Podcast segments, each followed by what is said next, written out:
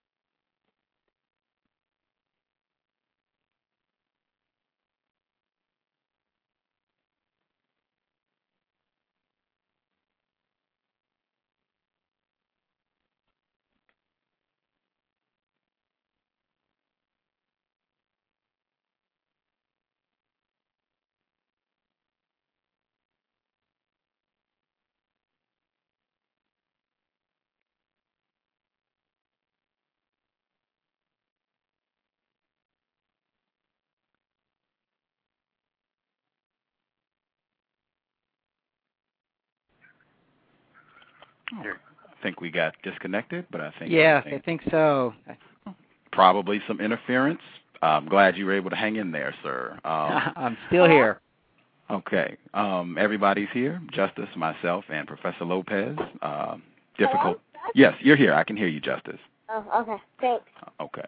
Um, I was saying um, before the interference, um, when I got your book, there's a photograph of you on the back of the book, and I looked at the photograph and I thought, oh, okay, this could be a white person. I'm not sure.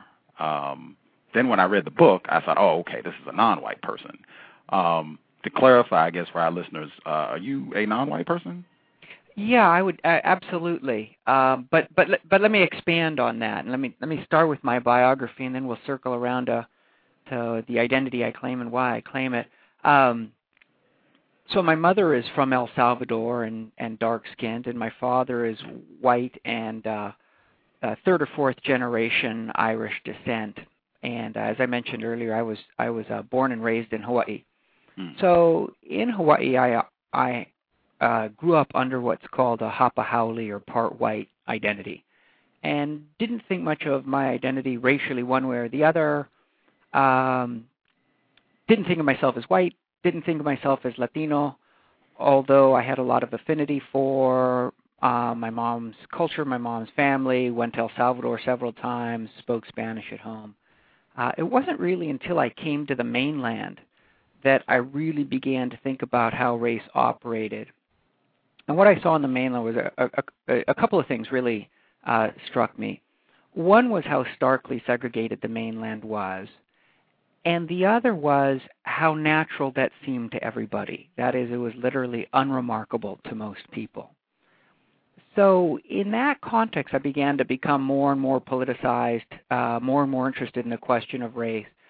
Partly because uh, because of the way I was treated. Um, those people who didn't know me tended to treat me with a little bit of suspi- suspicion, or some people did, with a little bit of suspicion, even some hostility, uh, including being stopped by the police for being in white neighborhoods.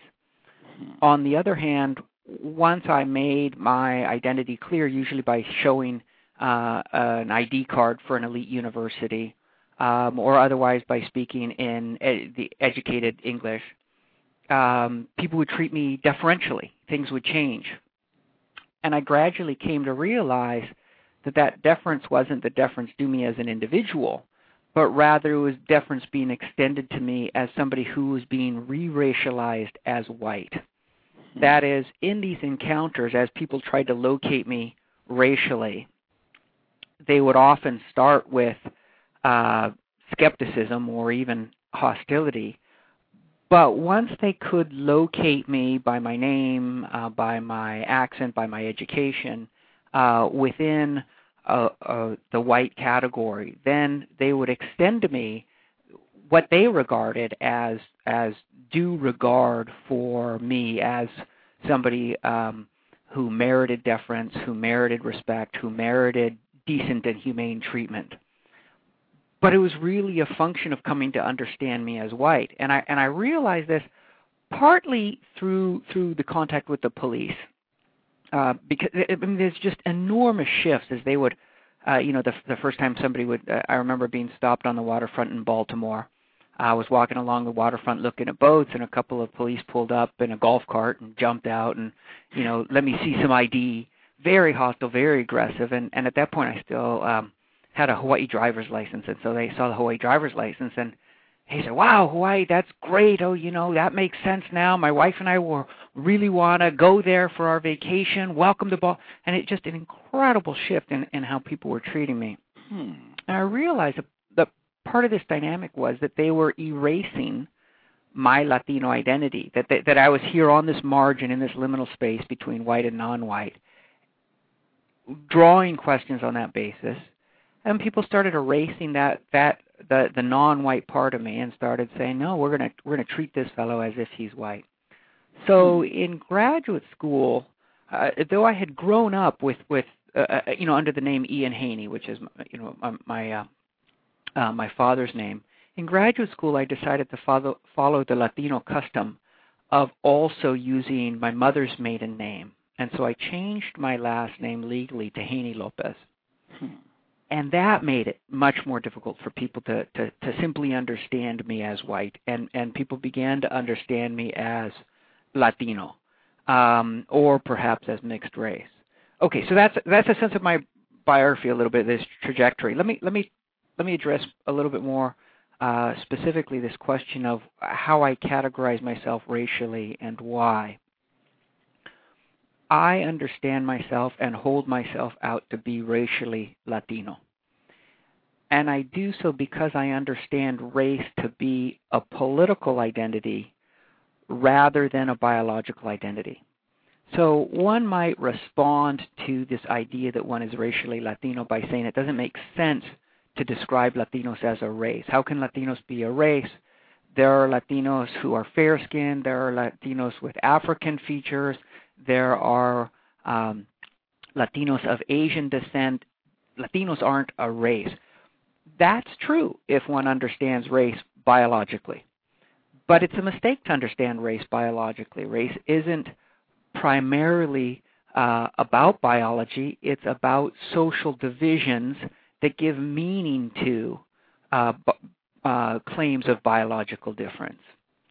Race is rather a political identity.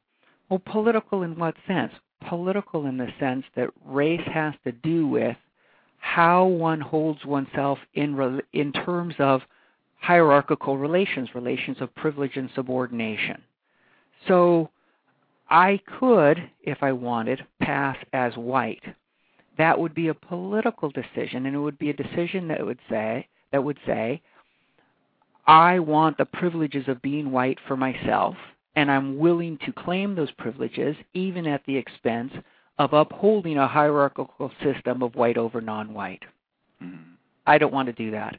I would rather say of myself, I'm Latino in a political sense, in the sense of rejecting the privileges that could um, that accrue to people who claim to be uh, white, mm. and instead say no. That's exactly what we need to reject. We need to reject a system in which race is associated with privilege and with disadvantage. Hmm.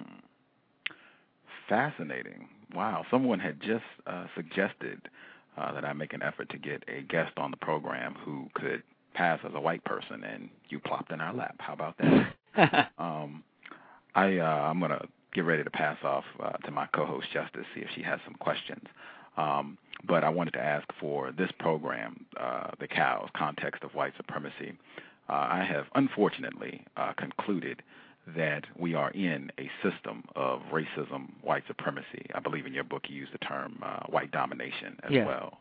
Um, my definition uh, for racism, white supremacy, or white domination is a global system of people who classify themselves as white and are dedicated to abusing and or subjugating everyone in the known universe whom they classify as not white.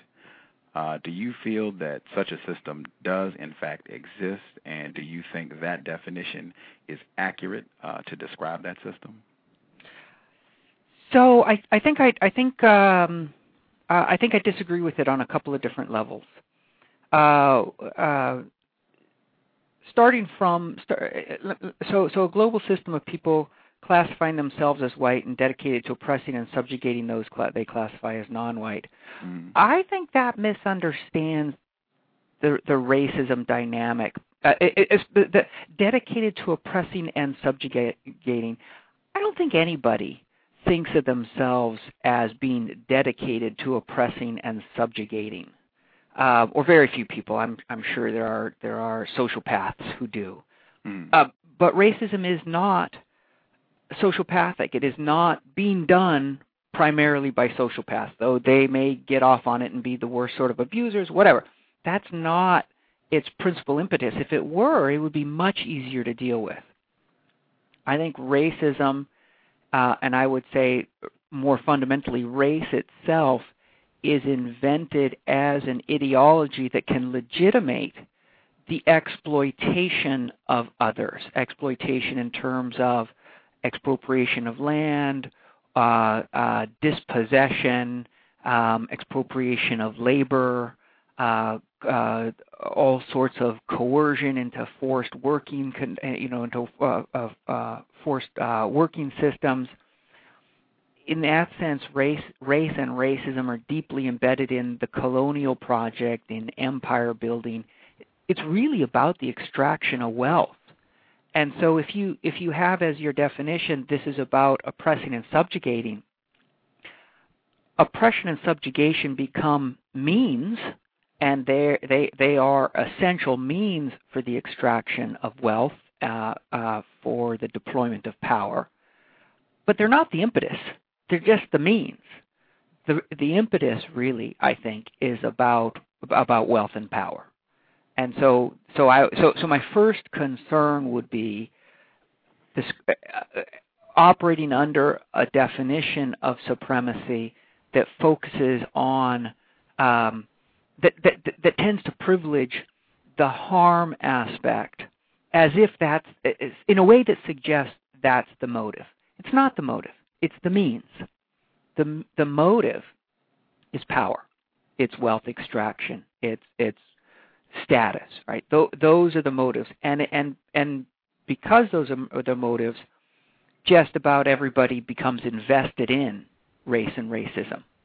Right? It's a way of securing privilege for oneself, and race and racism become ways of rationalizing what one does to other human beings as one seeks to arrogate power and wealth and privilege to oneself as one participates in denying it to others. And this can be from the wealthiest, uh, uh, you know, sort of big capital empire types to working class folks trying to preserve union jobs for themselves.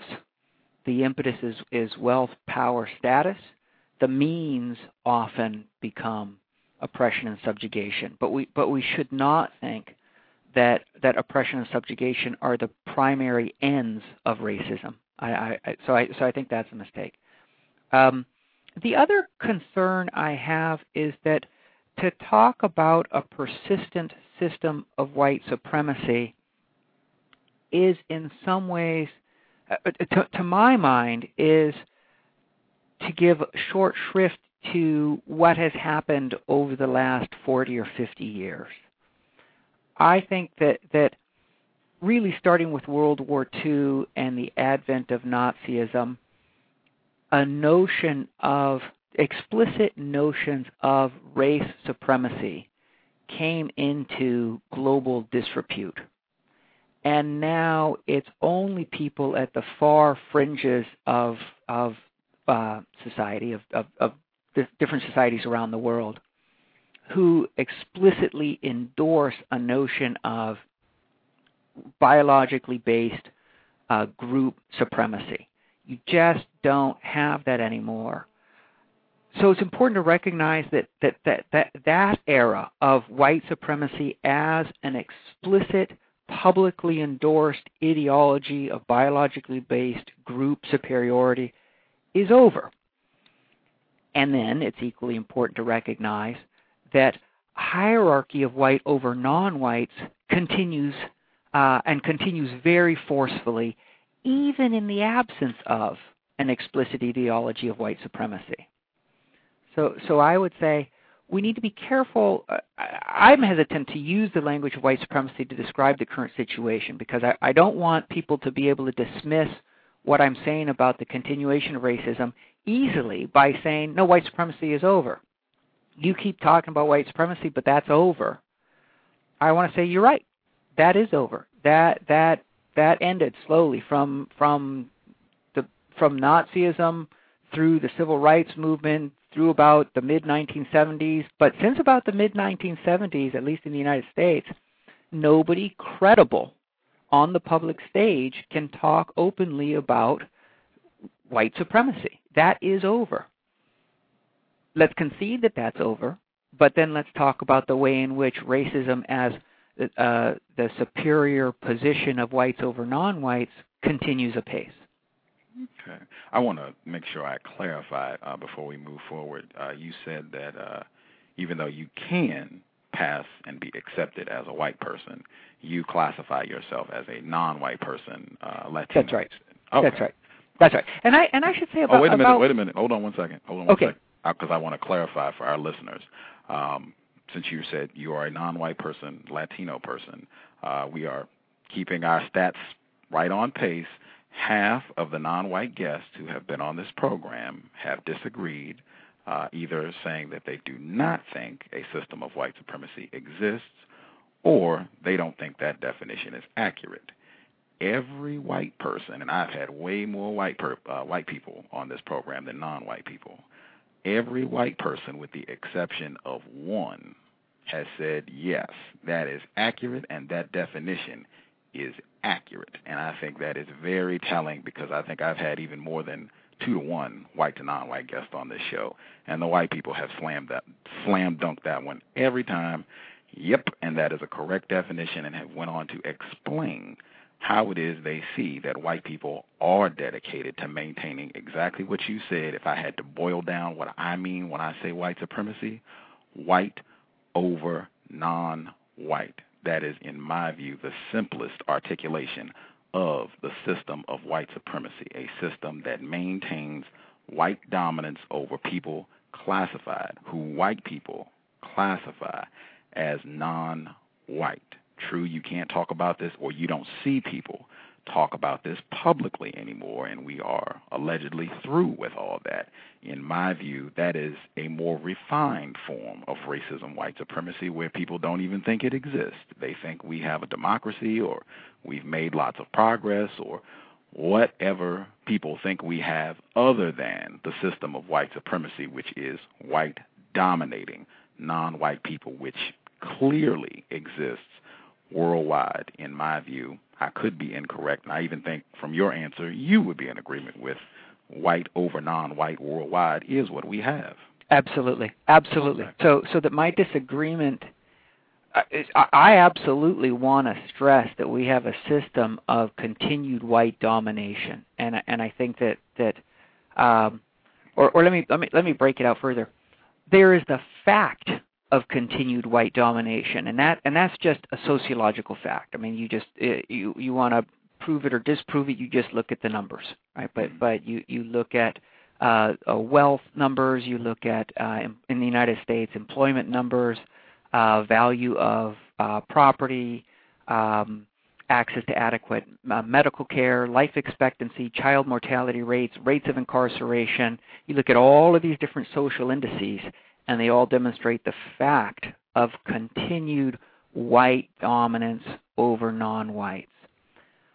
Beyond that, I would say there is a system of continued white dominance, and now that's that's a more social that's that becomes more debatable. But there, but the claim is we as a society are preserving white privilege, white advantage, preserving the disadvantage and the exploitation of non whites, and we've built it into the very structures of our society, and we continue to rationalize it through our political system, through our culture, through our social discourse, right? So, and and and I take it that that's what you mean by white supremacy. I'm in complete agreement that that continues.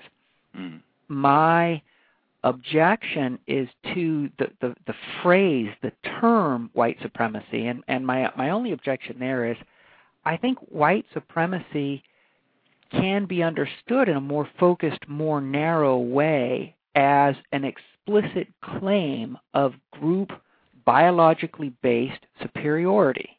Mm-hmm. And, and that is largely over in public. And I think it's important to recognize that it's largely over in public.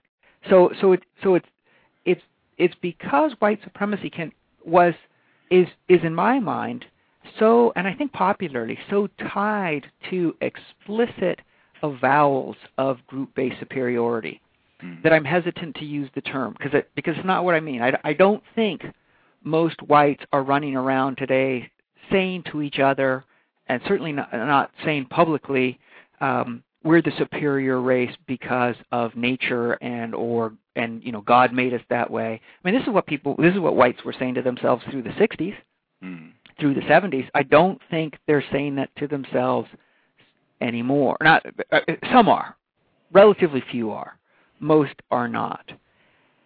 Even even in the wake of that, however, what whites are telling themselves and what non-whites are telling themselves about race and racism racism in the United States is allowing a system of white domination to continue.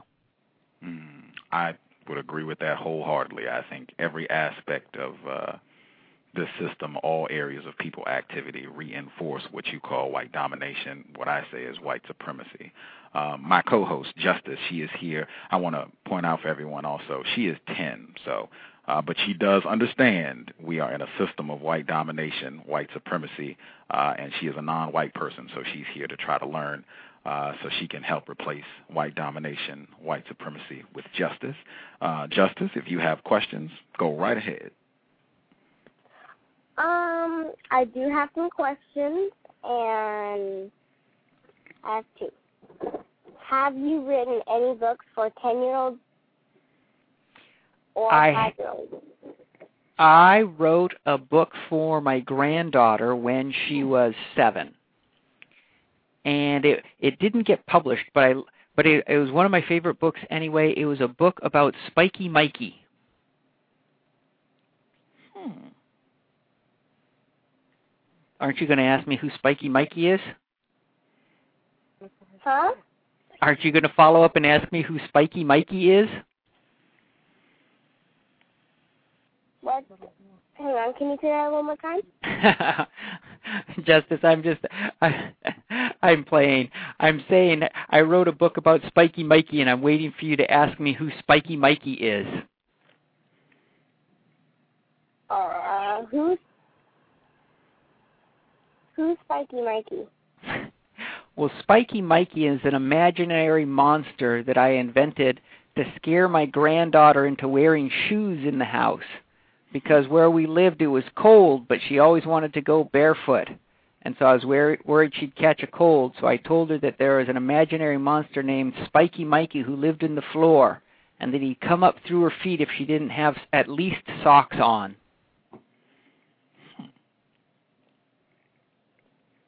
Okay. And then my other question is, how does white supremacy kill indirect, indirectly and directly in so many ways? How does it? I'm sorry, I didn't how hear you. does, Oh, I said, how does white supremacy kill indirectly and directly in so many ways? How does it kill? Yeah. Is that the question? How does it? How does white supremacy kill indirectly and directly in so many ways? Okay. So so I guess I I guess I'd try and understand that question. I I'd flip it around a little bit. I I let me answer it in terms of how it kills directly and indirectly. I think that directly is in some sense easier for people to understand. Um, uh, if you think about something like lynching, lynching as an expression of white supremacy was this direct expression of group a sense of group superiority, a sense of group hatred that directly killed people and killed people as a way of enforcing the hierarchy of one group over another. I think what people have a harder time understanding is how white supremacy kills indirectly. And there, I think, um, you know, I'd want to talk about Stokely Carmichael and what he meant by institutional racism in his book Black Power in 1967. Carmichael had this this wonderful example where he said, you know, at that point a bomb had just gone off. White supremacists had just set off a bomb in the Birmingham church, and it had killed five little girls. And Carmichael said, when white racists set off a bomb and kill five little girls, that's individual racism.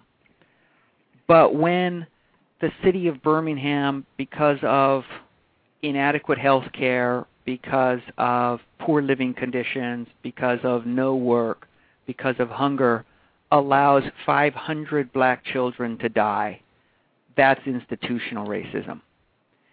And what Carmichael was getting at, getting at there was that to the extent that white supremacy becomes institutionalized and used to justify the immiseration, the poverty, the oppression, the exploitation of non-whites, there are real there's real violence being done to people, even violence that kills people, through these uh, routine, everyday, uh, nondescript, taken for granted processes of white supremacy.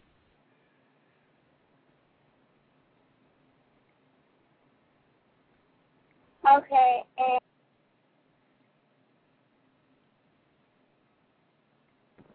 okay, and I was gonna talk about what happened um, to my stepmom's life around when she was at the job. When she was at um the job, what happened was her one of her uh, coworkers. He here in Washington, white people classify him as non-white, but over in Brazil, people classify him as white, which that really confuses non-white people of figuring out if he's white or non-white. But by his but by his color, it looks like he's non-white. So Do I think agree? Uh, I'm so I think that that's a, a, a fascinating um, example of how race depends on where you are. Uh, I have a, a version of that in my own life. So when I uh, uh, traveled, I traveled across the Soviet Union in 1986 and spoke no Russian, and uh, few people that I met spoke English, uh, but people would try and ask where I was from, and I'd say Hawaii, and they'd say, "Oh, Havana," because Hawaii was outside of their imagination, but Havana was within it. Or uh, when I was when I was in South Africa, I was in South Africa in the 80s when I was in law school. Um, some people understood me as Asian Indian. Other people granted me what was called honorary white status, which was the, the I'm talking about whites. Uh, uh, whites would treat me as if I were white, even though I didn't look like them, uh, because that was how they had. That was the compromise they'd made for people who uh, were um, uh, not, not South Africans, so people from abroad. In fact, uh, they started it in order to deal with the Japanese. Uh, they wanted to attract Japanese business, but couldn't engage the Japanese in business transactions if they were going to classify the Japanese as non-white and oppress them through the system of apartheid. So they invented this category of an honorary white. So that sort of I remember hitchhiking once in in South Africa and getting a ride with with a white family uh, and they asked me where I was from, and I said the United States, and and they said, well, it's terrible there. I understand because of all the blacks and all the spics. and I said, well, not such a problem for me. I speak Spanish. So here were these people who had this hatred of Latinos, but they actually had no idea who Latinos were. It was just something they'd picked up in the media.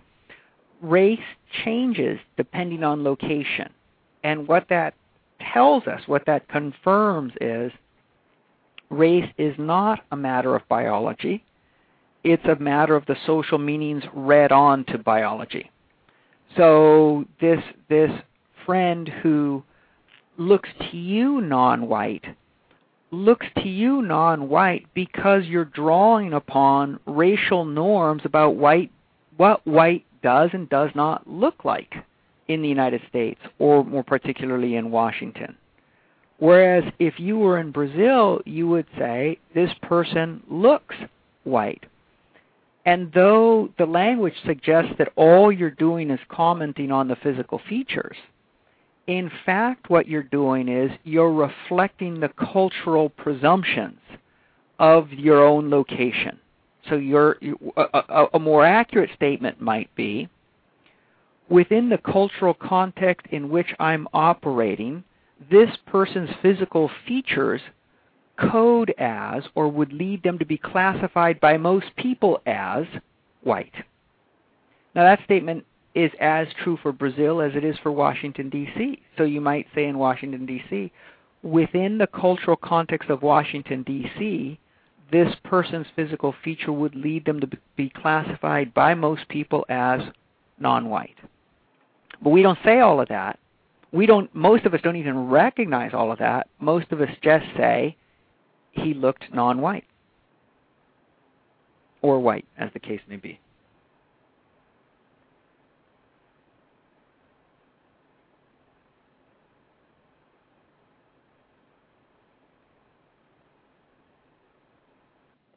Okay, and then uh, I was also gonna say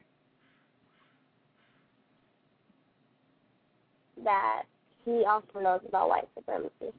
Mm-hmm. I'm sure coming from Brazil that he does.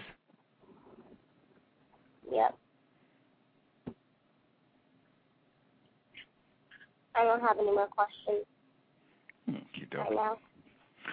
I will uh, ask a few, and I will come back, and hopefully you will have thought of some more questions that you can ask uh, Professor Ian Haney Lopez. Um, I want to uh, definitely share uh, some of your book uh, with our listeners. Um, when I first opened the book, the first thing that hit me, you talk a lot about at the core of this book. Uh, the question is, what does it mean to be a white person?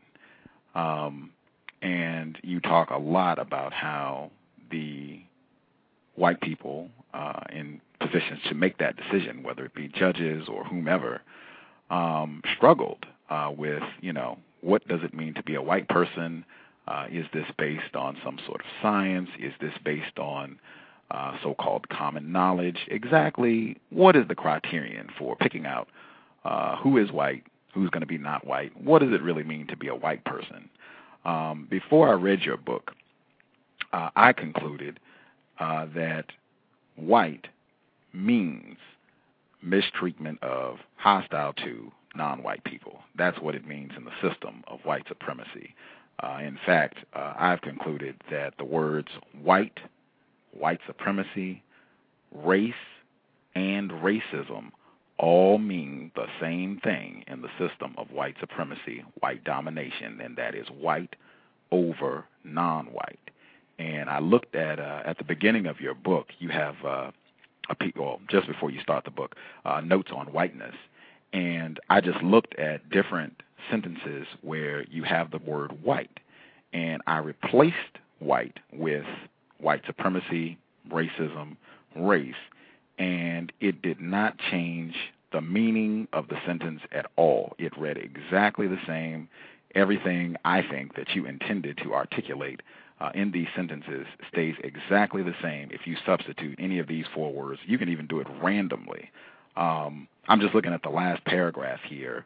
Um, you said, uh, in this book, I, t- I attempt to unearth and elaborate some of the perduring, seemingly fundamental characteristics of white supremacy. Now, you said whiteness. I'm just switching it to white supremacy.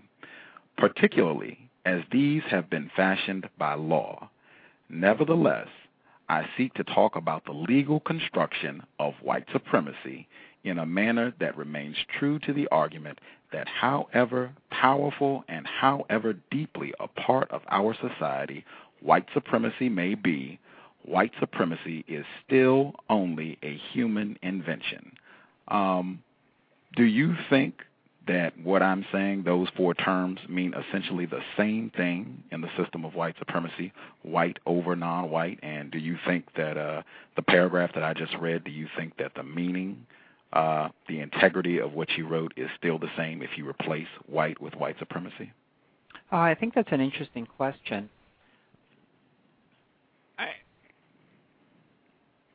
So, so I think that that when you replaced whiteness and white racial identity with the terms white supremacy, Mm. you ended up with a coherent paragraph. That is, the paragraph made sense. But it's not the paragraph as written, and it's not the subject of the book. That is, I didn't write this book about white supremacy. Um, uh, I think George Fredrickson has a fantastic book on white supremacy. I think it's called White Supremacy: colon a Short History, something like that. Fantastic. Mm. And he is really writing about an ideology of group-based superiority, um, and he ta- takes a comparative perspective, the United States and South Africa, among others. That's a book on white supremacy. This is not a book on the, the ideology of group-based superiority. This is a book on how race is created through law, how how the how the very categories of race and racial knowledge are created. Now, racial categories are central to the development, the operation of racism of white supremacy. Can you can you repeat that again? I don't want to interrupt you, but I think that is central to what I'm saying. Can you repeat yes. that again for our listeners? Yes. So so so racial categories are indispensable to the operation of racism and white supremacy. But to study the formation of racial categories is not the same thing as studying white supremacy. Or, or, or let me put it this way it's studying an aspect Mm. of, a, of a much larger, much more complex racial system or racist system. This is An one aspect of it. aspect. An indispensable, a- indispensable aspect. That's right. That's Okay. right. Okay. Um, and again, I I don't have a disagreement at all. I thoroughly enjoyed your book. It is a pleasure to have you here to uh, chat more about it. Can you talk about why? Um, because I mean, that's the first thing uh, that you have written, uh, first page of the book. Um, the question then, what is white? Why did you make that such a uh, core issue of what you talk about in White by Law? Well, I think um, so. So let me so let me back up just a little bit and explain the project of the book. So one of the things that that that I realized early on was that every that almost everybody thinks that race is biological, Mm. but that in fact race is a function of social beliefs. And of course, one of the core social beliefs is race is biological, race is fixed. Mm. Um, if it's true that race is really a function of social beliefs, then in a highly bureaucratic, highly legalistic society like ours, it must also be true that race is a function of law, that, that law is part of the way in which races are created. And so I started with that idea and then uh, uh, started writing about the social construction of race and started writing about law. And uh, through some through work by Neil Gotanda, came across a whole set of cases that I thought beautifully illustrated how race is legally c- created. What happened was that in the United States, starting in 1790, Congress provided that in order to naturalize as a citizen, that is, in order to come here from another country and gain your citizenship through naturalization, you had to be a white person. I mean, they just they wrote that, they put that right in the statute. You had to be a white person. And this meant that people seeking to naturalize often, well not often, but but but enough people ended up in court litigating the question of who was white or not that we have a body of 50 plus cases in which courts specifically set out to decide whether applicants are white or not, and more importantly, explain why some people are white or some people are not white. So the initial project was to look at these cases, which begin in 1878 and run through the 1940s, and use them as evidence that law has been instrumental in the construction of race, and not just race generally, but but the white race specifically. So here, let me pause and emphasize this point. Part of what also struck me about the way in which race was discussed um, uh, by most people is that most people, when they were talking about race, thought that they were talking about minorities. Mm. There was a sense that if one wanted to understand the legal construction of race, for example, one should look at slavery law and see how blacks were defined, or one could look at Jim Crow laws and look at um, uh, the blood quantum laws or the hy- the rules of hypodescent that said if you had one drop of black blood, you were black. All of that's right. All of that's a way of looking at the legal construction of race. But it's also the case that whites as a race are constructed, exist only as a function of social cultural beliefs, and exist in large part because of the way they've been defined by law. So part of the important project here was not just to illustrate the legal construction of race, but to illustrate the construction of whites as a race. And in this sense, this book, while writing about cases from the turn of the 20th century, wanted to make clear that it was being written for an audience at the turn of the 21st century. And at the, 20, at the turn of the 21st century, we have a situation in which most whites would prefer not to think of themselves as white as a way of diffusing any sort of responsibility for, or any sort of way in which they're implicated in a continued social hierarchy. So I wrote this note on whiteness as a way of talking to a contemporary white audience, as a way of saying, I understand whiteness is complex. I understand whiteness varies historically. I understand that whiteness varies by individuals, by other identities like gender or class, by location, whether you're in an elite institution uh, or at at uh, um, uh, in an urban, poor urban environment. I understand all of that, and yet whites exist as a group.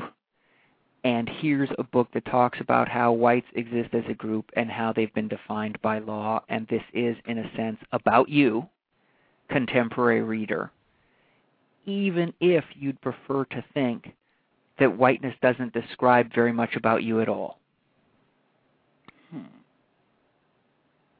Very interesting. Um, I find this book uh, about the legal construction, uh, and this book focusing specifically on the legal construction of the white race.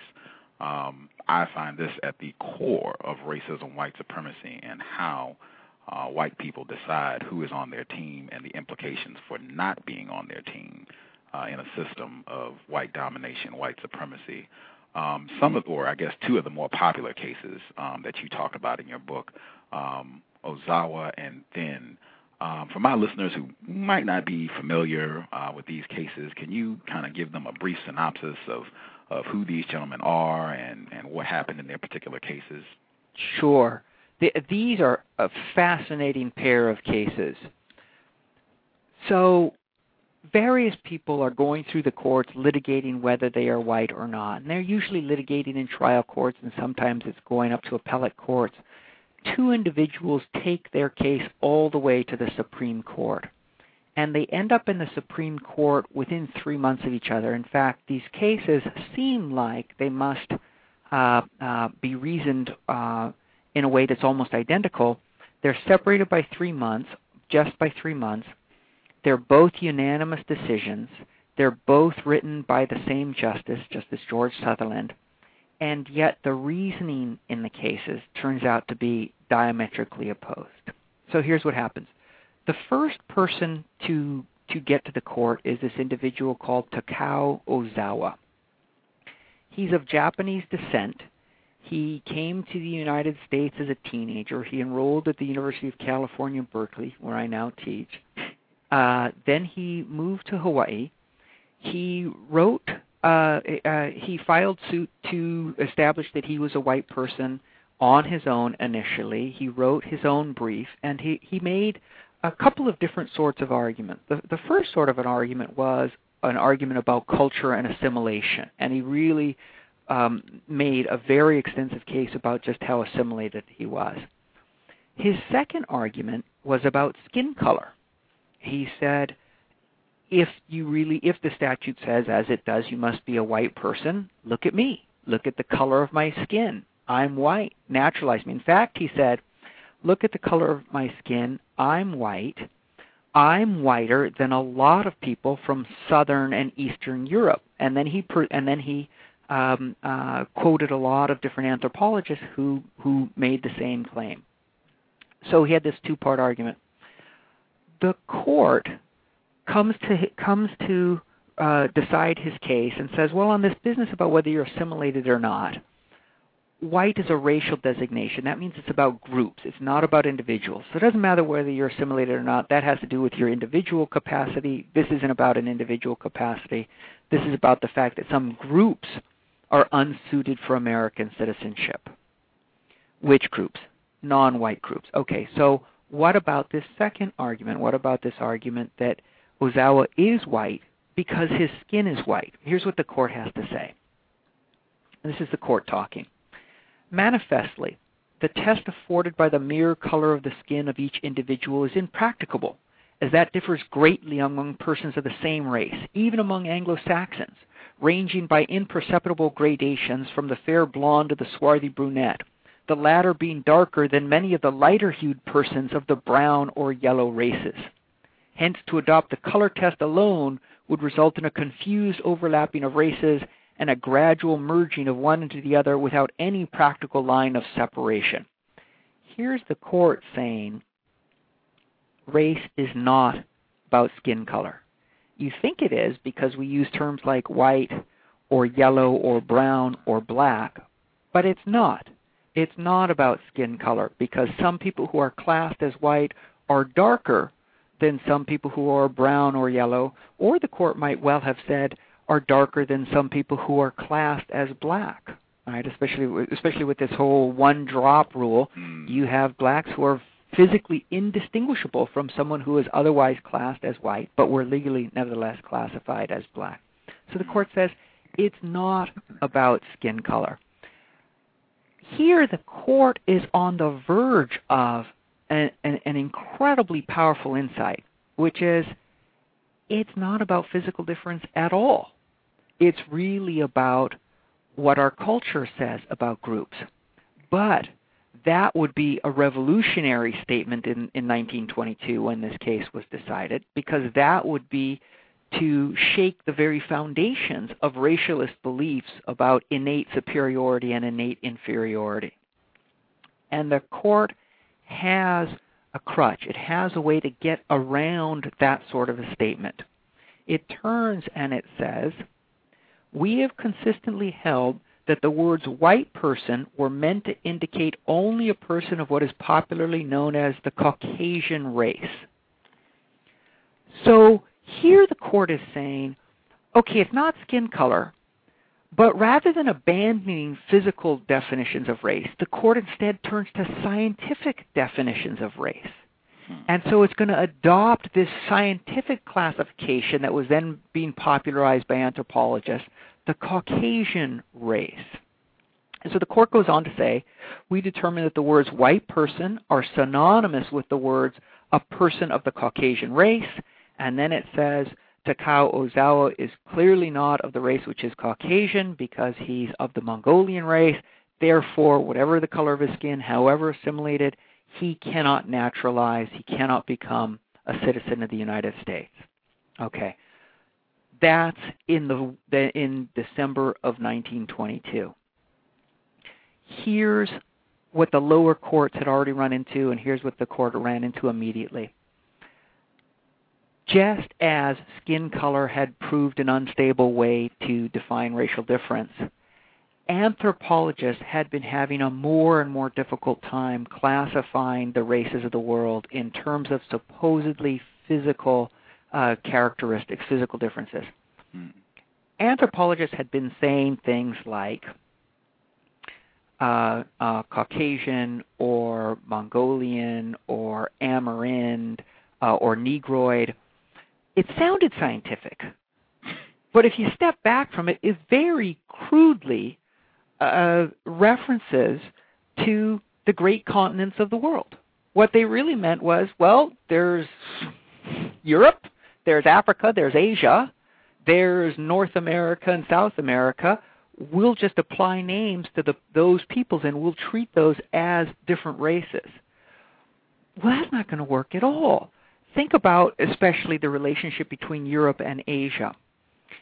As you move east from Europe or west from China, at what point does it cease being Asia and start being Europe. Well, okay, so we're talking the Bosphorus Straits dividing the city of Istanbul in half. Is it really the case that people on the western in western Istanbul are white and people across the straits, across the Straits of Bosphorus are yellow? That that that these are people who are who bear who have more in common with let's say you know the person on the western side of the Bosphorus has more in common with the Scandinavian, and the person on just on the other side of the river has more in common with the Chinese than they do with each other. No, absolutely not. Obviously, there are subtle gradations of people as people are in more or less reproductive isolation from each other. Right? But this is the idea that the anthropologists were trying to use that there were these great races, that they were associated with continents, that they had these scientific names. That worked for Takao Ozawa. He was Japanese. He fit squarely within the supposed Mongolian category. A tremendous amount of difference between that and the supposed Caucasian category that described Europe. But the very next case to come up before the court involved someone from India and in particular somebody who was who described himself as a high class Aryan. Well now, where does the Indian subcontinent fit if one is talking about Europe and Asia and North America and Africa? Anthropologists had decided that certain groups within uh, India, particularly the, the high caste Aryans, were members of the Caucasian race. And so comes before the court an individual called Bhagat Singh Thind, and he claims to be, and indeed anthropologists classify him as Caucasian. Now, the court has just said the words white person, which is what you're required to be to naturalize, are synonymous with the words a person of the Caucasian race. Hmm. Three months later, Thind comes before the court, and as the court says, the eligibility of this applicant for citizenship is based on the sole fact that he is high caste Hindu stock, born in Punjab, one of the extreme northwestern districts of India, and classified by scientific authorities as of the Caucasian or Aryan race. So here comes Thind saying, naturalize me, baby.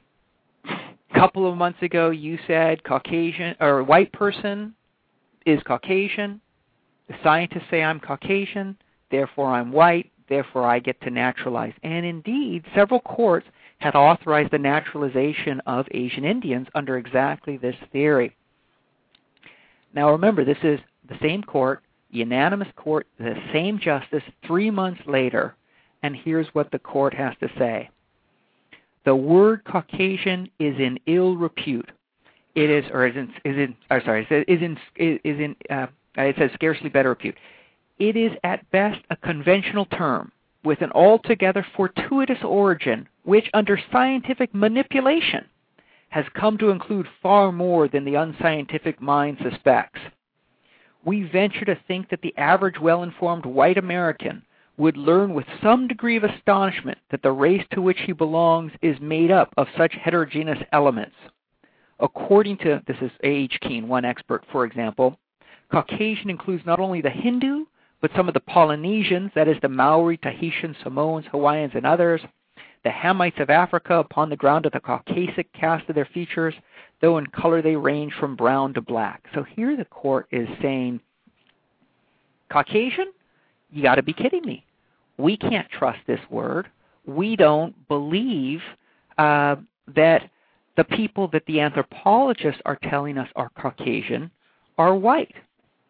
And the court turns around and says says we're to we're to go with a different definition. And it says what we now hold is that the words free white persons are words of common speech to be in to be interpreted in accordance with the understanding of the common man and synonymous with the word Caucasian only as that word is popularly understood.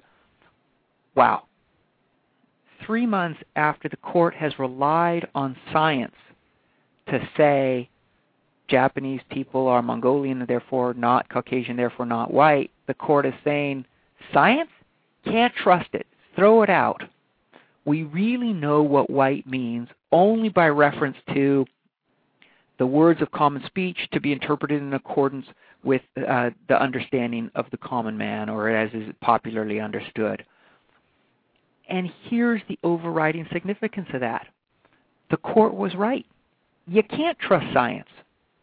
Science had promised, race science had promised, anthropology as the study of man in its 19th century form had promised that it would, through a careful parsing of nature, demonstrate the innate differences between whites and all others. And it could not do so.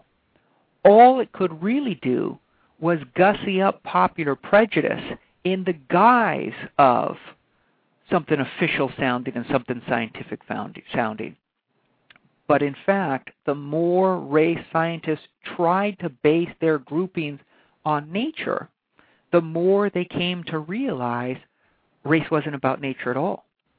And the court came up against that and realized science was fallible. Science could not prove the race differences that everybody else that everybody knew existed. Now at this point, the court was at a crossroads. The court could have said, skin colors failed. It's not about differences in skin color. We said that in Ozawa. And science, race science, that's a joke. That doesn't make sense either. At this point, the court could have said, maybe this whole concept of race is a giant fraud. But it didn't say that. Instead, it said, well, we can't trust science and we can't trust skin color. What can we trust? The, the understandings of the common man, the understanding of the word white as is popularly used. That is to say, the court said, what can we trust? We can trust conventional prejudice. We can trust the reigning ideology of white supremacy. And that's what we're going to trust when we define who's white and who's non white in a Supreme Court case. Hmm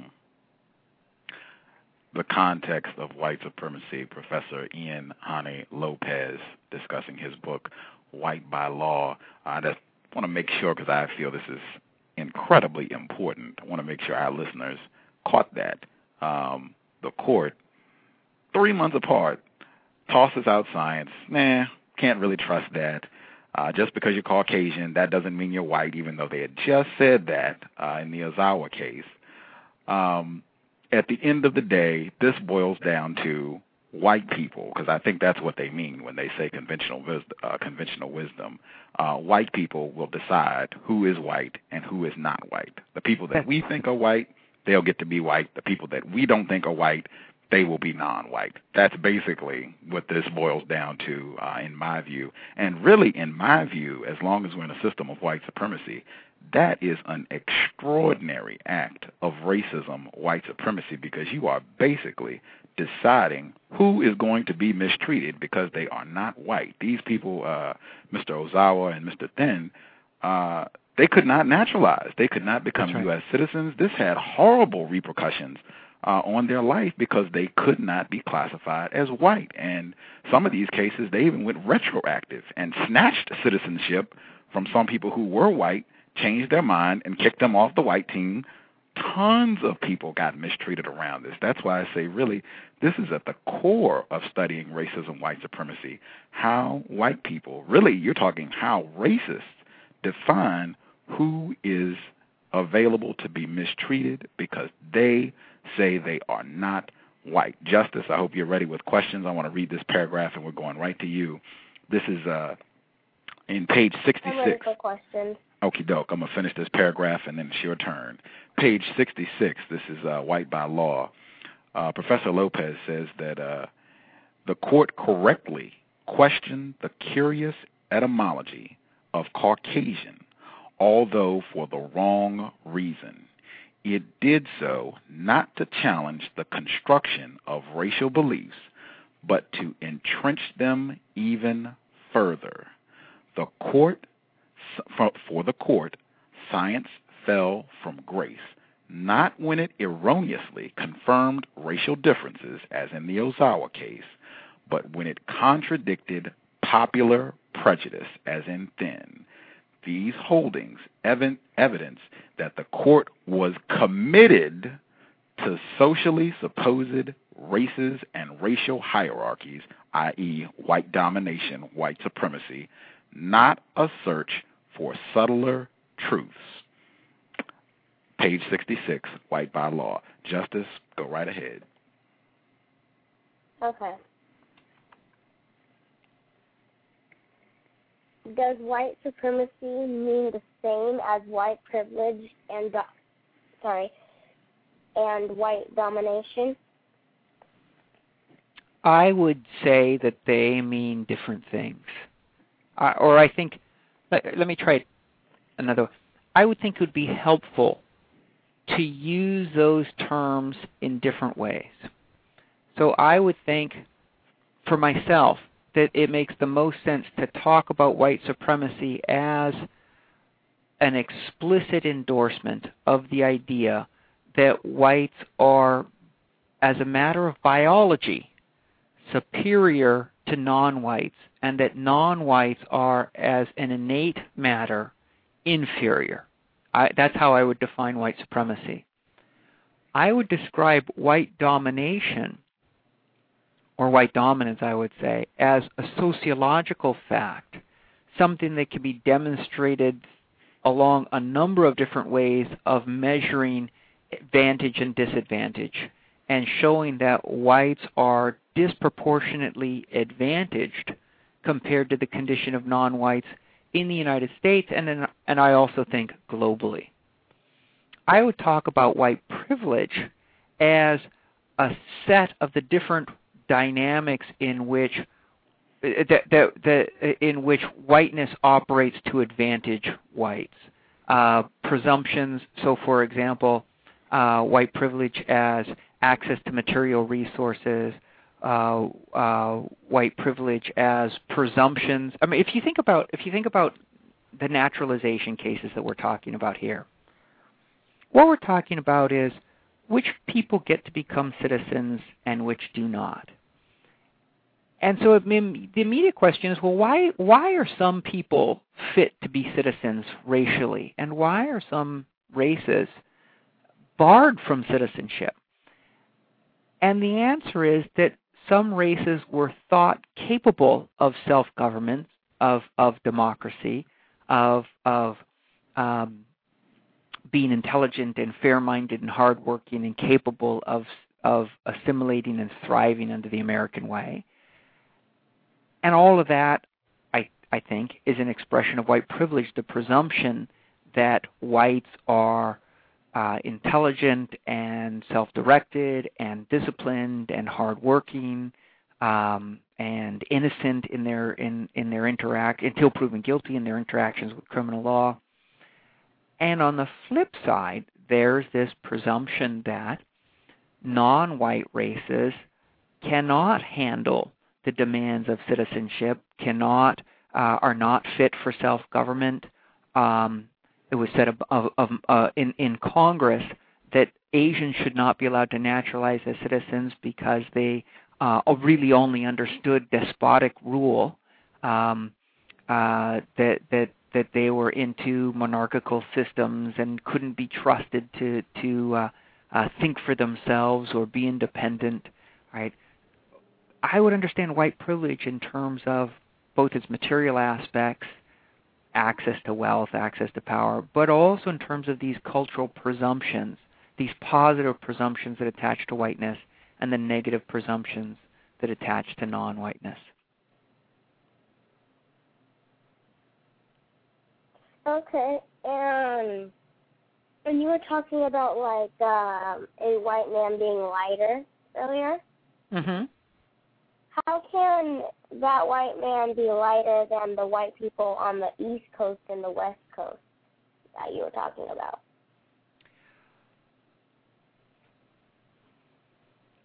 Um, so, so we've got a couple of different conversations that may, that maybe are being run together here, Justice. So, so here's what I was. Here's what I was. This example that I'm giving, and this is an example that I, I, I just love. If you think about whites as being from Europe and Asians as and and Orientals, yellows, as being from Asia. That's that works okay as long as you think about Scandinavia and Japan, England and China. It kind of makes some sense, you know. You sort of think, well, what do the people from Scandinavia or England look like? They look like white people. What do the people from China and Japan look like? They look like yellow people that's how the anthropologists were thinking. That's how race works in, in the popular imagination.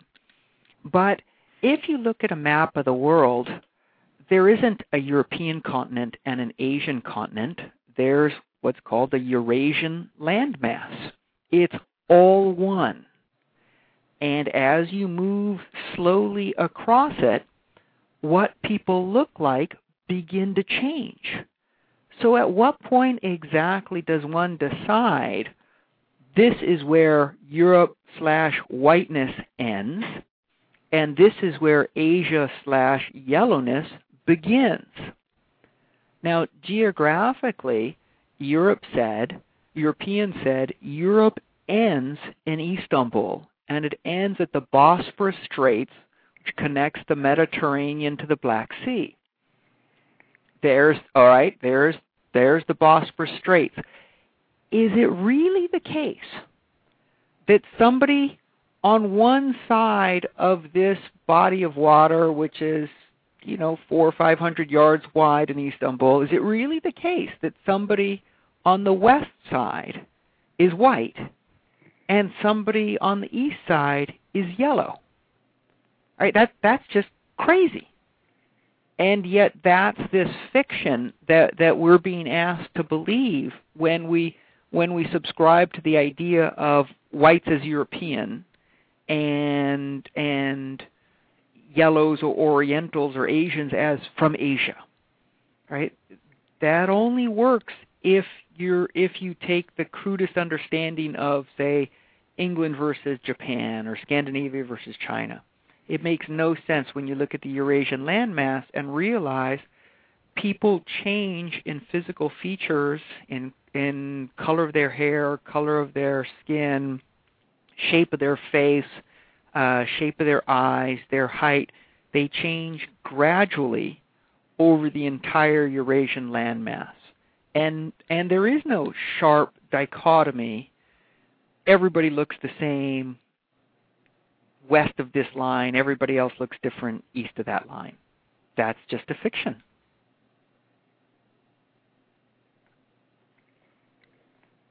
Okay, and is white supremacy the strongest belief?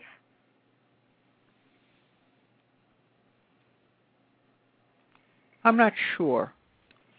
So I so I think that that I'm, I'm not sure what we'd mean by something like the strongest belief. I, I I'd say white over non-white hierarchy is one of the most deeply embedded, uh, firmly entrenched hierarchies of the modern world. That it was built up starting with colonialism and with imperialism. It has a 600 year history, a 600 year modern history that it has structured domestic relations in countries like the United States and Brazil and global relations between the global north and the global south um, and that it and that it must rank as one of uh, the most severe hierarchies systems of exploitation, oppression, and domination that the modern world knows. Is it the strongest? I'm not. I'm not sure. I'm not sure how to answer that.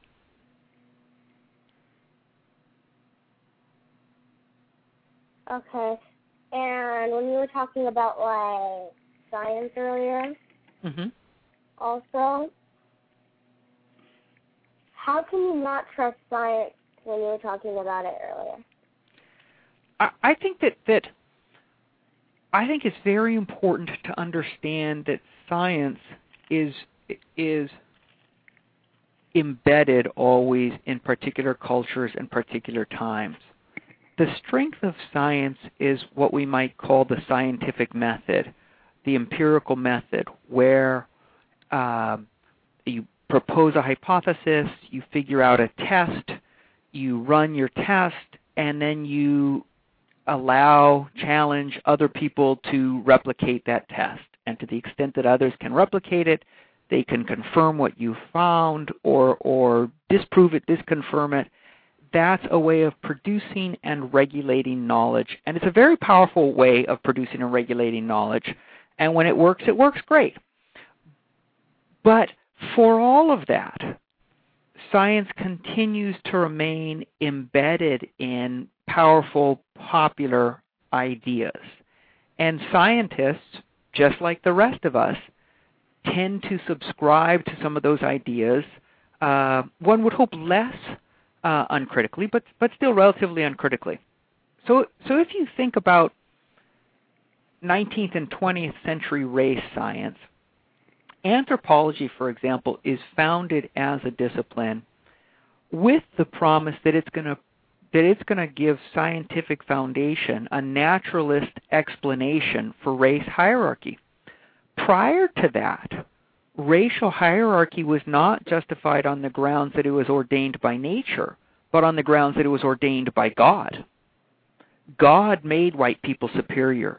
God condemned black people or brown people in Latin America to uh, slavery or servitude or hell. That was the idea coming through in the 15th, 16th, 17th century. Beginning in the 18th century, but really gaining speed in the 19th century, you have this revolution in thinking about, about the nature of race. And at the heart of it is the rise of a biological explanation for racial differences. And science is definitely invent, invested in trying to prove those differences. Even as it does, some scientists, for example, Franz Boas, who, who uh, really changed uh, how anthropology came to be done, begin to realize that that race is a fraud, race is a mistake, that that that, that you cannot make claims about innate differences. And so you have some scientists who are still deeply embedded in white supremacy and trying to prove race, white supremacy, and other scientists such as Franz Boas who are saying this is a fraud, we need to reject it. And over the course of many decades, anthropology came to reject the idea that one could distinguish humans, categorize them into races on the basis simply of physical criteria. Now, that seemed pretty solid through the 1980s, 1990s. But beginning in the 1990s, we're seeing a resurgence of this idea that race is really biological and is being perpetuated now again by anthropologists, by physical anthropologists. And here, Justice, here's the way in which science is again being corrupted by popular ideas of race.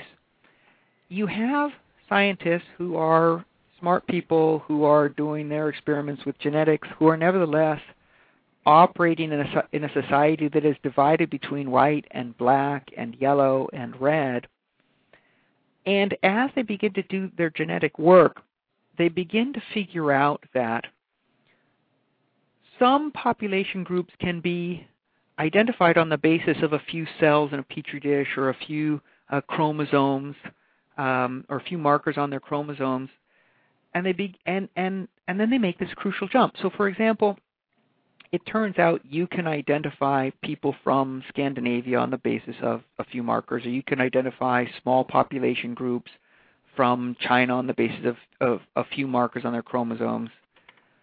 Now you begin to get geneticists by who begin to say, well, we know that this person because of these markers must be from China. Therefore, we found there's a genetic marker for someone who's Asian. And it's that step which is not science anymore.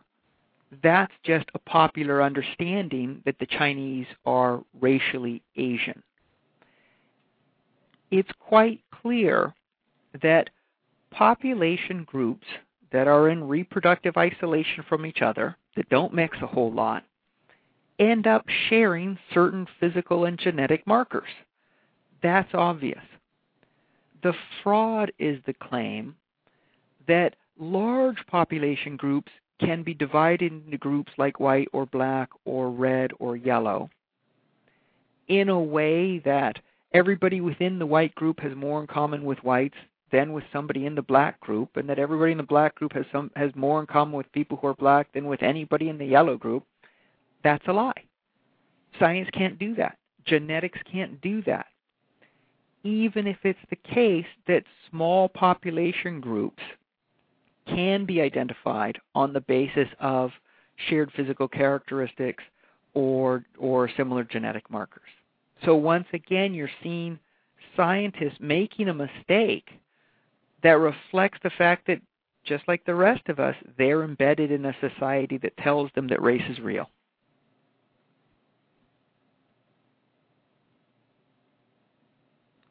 Okay. And why does racism have to be here?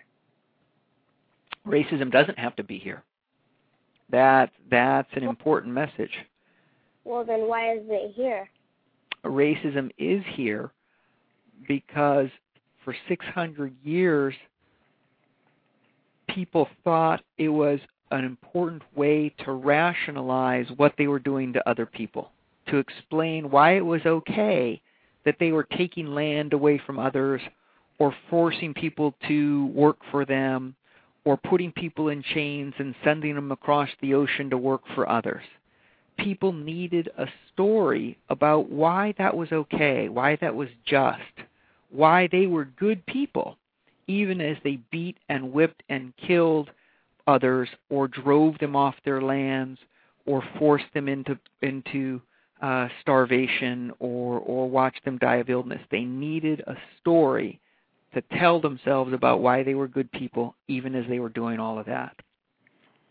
And it continues today because people continue to be advantaged along racial lines and don't want to give up those advantages and want a story to explain to themselves why they should not give up those advantages, why the advantages they hold today aren't really unjust advantages, but really are their due. And so it continues only because race and racism continue, because race and racism continue to be helpful to people as they try and justify their mistreatment of others.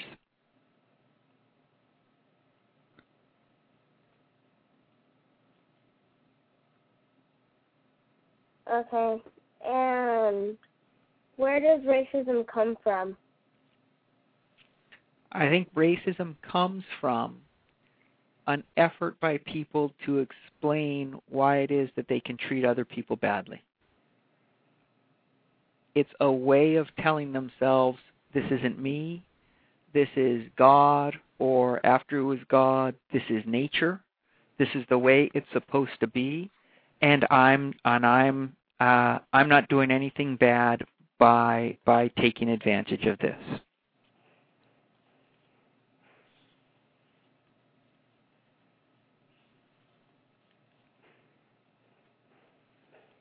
Okay. I don't have any more questions right now. Okie dokie. I'm going to ask two, and uh, I'm going to go to the phone lines after I ask my two questions so we can see if we have some callers who would uh, like to ask uh, Professor uh, Ian Haney Lopez. They would like to ask him any questions about his book or things we've talked about today. Um, and I did want to point out again for my listeners when I use the term white supremacy, I don't mean uh, biologically superior. What I mean is white over non white. White people dominating, subjugating, mistreating the people that they say are not white. That's what I mean when I say white supremacy. Um, you talk uh, in your book, uh, and I found this very interesting. Uh, you talk in your book about the ways that um, the legal system and laws have been used to strengthen uh, the system of white supremacy. And you talked about how laws uh, can make racism, white supremacy, white domination uh, seem like a natural and just regular, normal part of our lives. And some of the examples you used in the book, um, how different white people will say, well, this is a white country. And people don't think about the laws that have been in place that make that so, the laws that restricted non white people from being able to come to this area of the world, uh, or laws that restricted them from being able to become full citizens once they got here.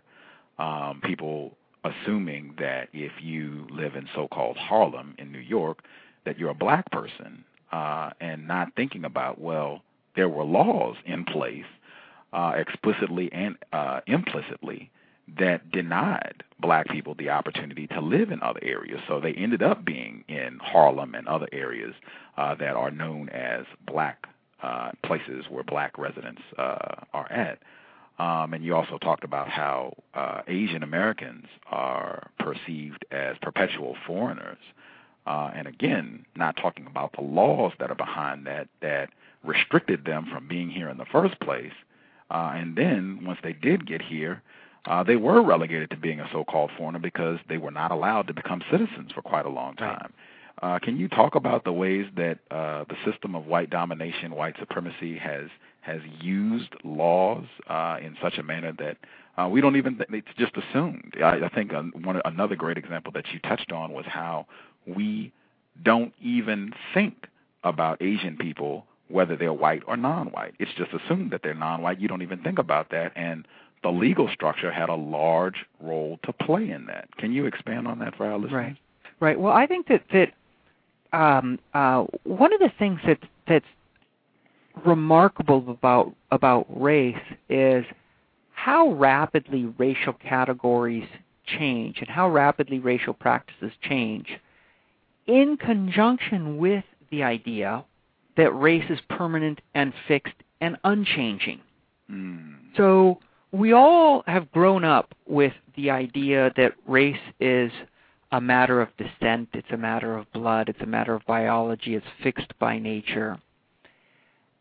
And yet, uh, uh, we've also witnessed remarkable changes in how races are defined, in how racism operates, in racial language. And, and we can really trace that if we go if, if if we look at it over a course of a couple of centuries. So Benjamin Franklin warned about a non-white race that was threatening to flood the Americas and and corrupt the the blood of whites, um, and that had to be stopped at the borders. And he meant the Germans when he did that. Hmm. Now, in the 1850s, 1860s, the Germans came to be understood as white, but the Irish were then uh, depicted as non-white, uh, as a bestial race, um, as grossly inferior. Some commentators suggested that the Irish were racially inferior to blacks. Uh, but over the course of the 1880s, 1890s, the Irish came to be understood as white, um, and the process that, and, and then the and then the fear shifted that that Jews and Gypsies and people from South and East uh, uh, Eastern Europe were were uh, filthy, degraded, were members of filthy, degraded races and corrupting uh, white blood, and, and those people too by the 1950s uh, became white. So there's just been this tremendous process of of fairly rapid change, reflected in part, um, aided in part through law, and then consistently naturalized as unchanging and fixed again through law, but also through popular belief and popular custom. So, so that's uh, uh, you know the naturalization cases, the prerequisite cases I write about are very much a part of that.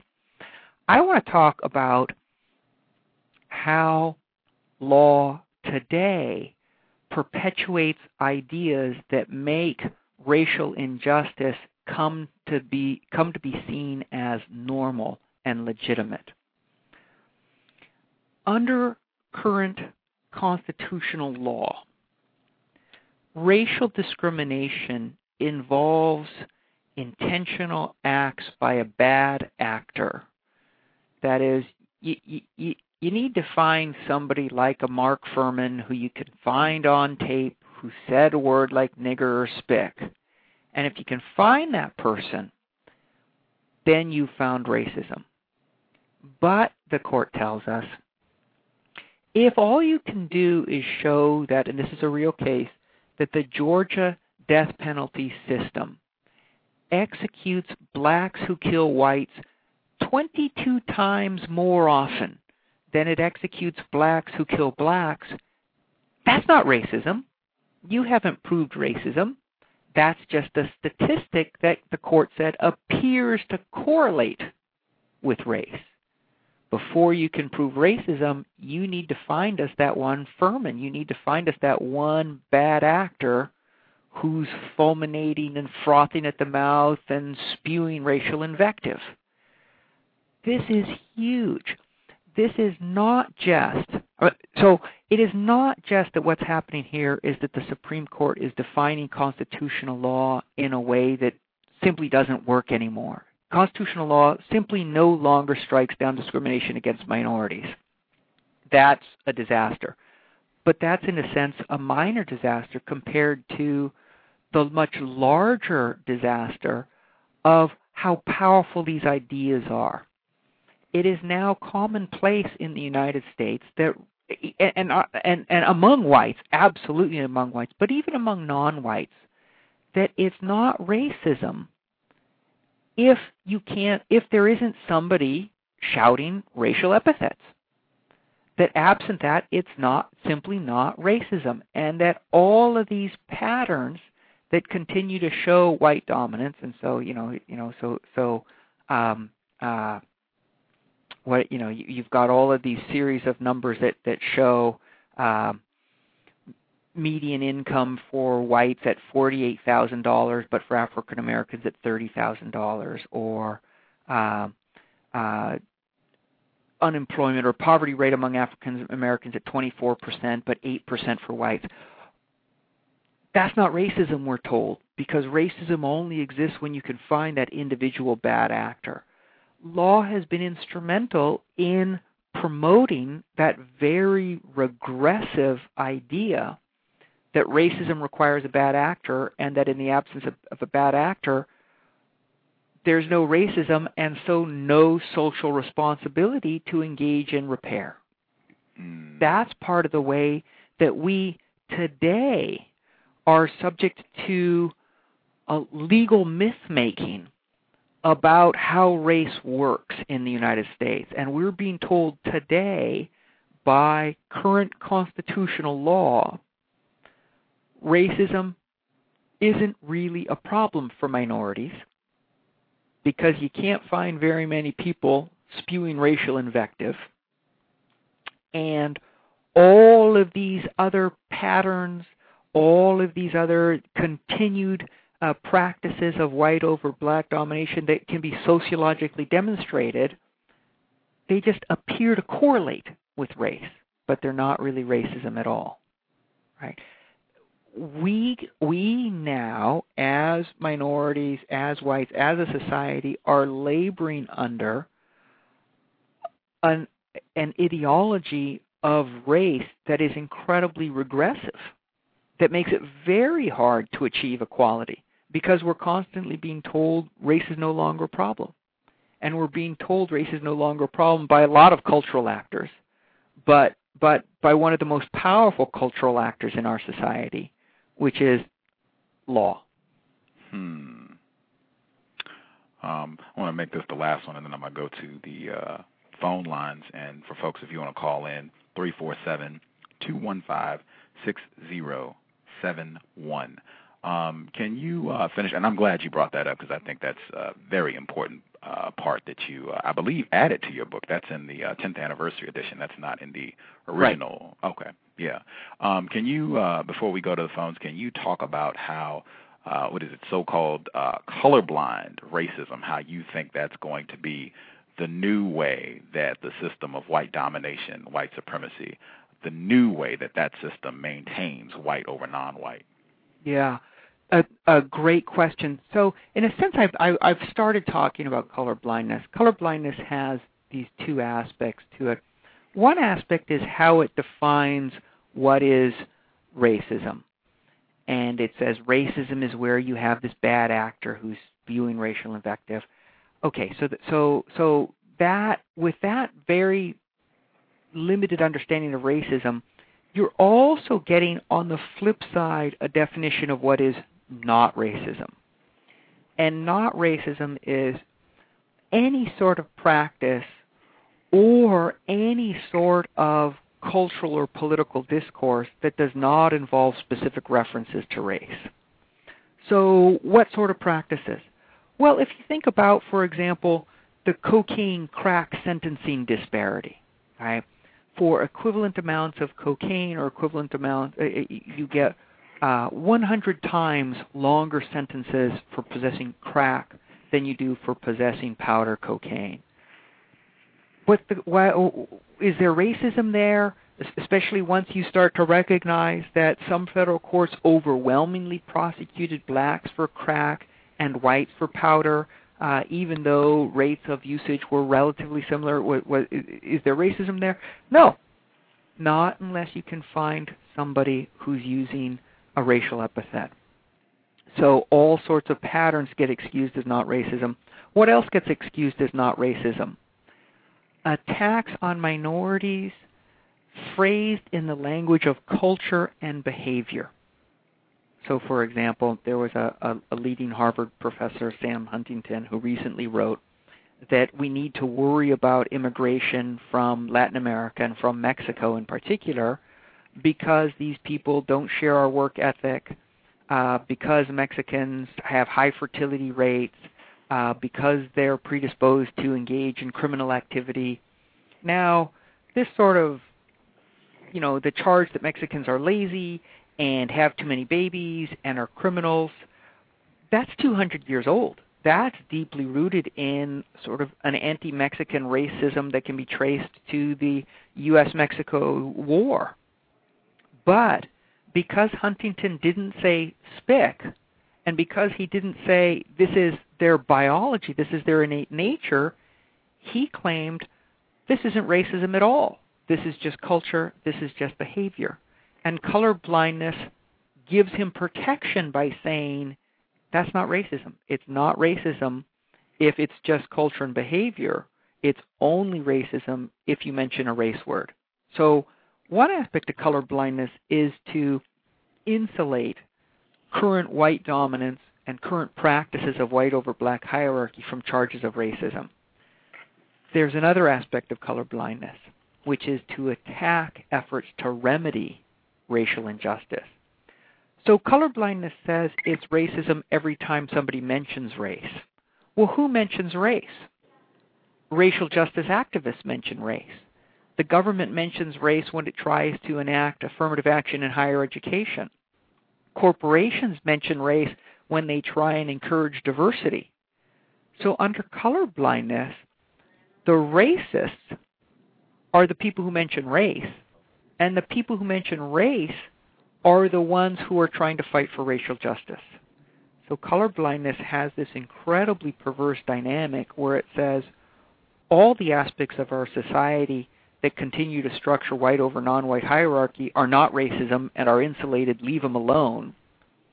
But you people who keep talking about race, you people who want to enact affirmative action, you people who want to promote diversity, you're the racists.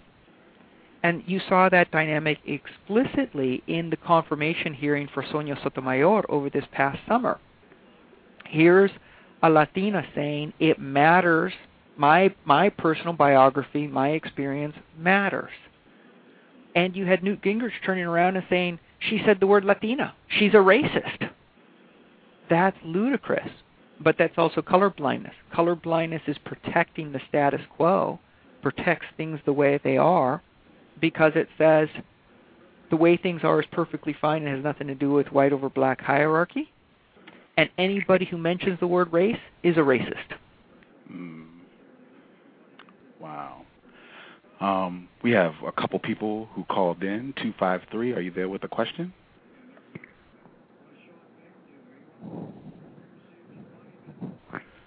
Uh, 253, do you have a question or comment?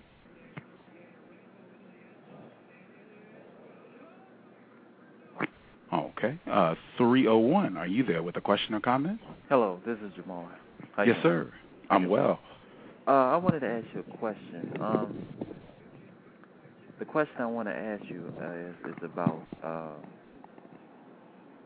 affirmative action. Mm-hmm. Now, uh, two days, well, a day ago, uh, Gus had a uh, a woman by the name of Peggy McIntosh, and she talked about white privilege. I hear a lot of people talking about affirmative action as white people, I mean black people taking over white jobs. Now, you talked about how the law is is changing, and you said you heard something called race actors, right? hmm How does how does that a how does a a person who is non-white like um, Supreme Court Justice uh, Thurman Thomas, I mean uh, not Thurman Thomas, um, Clarence Justice Thomas. Clarence Thomas, who says affirmative action we don't need anymore.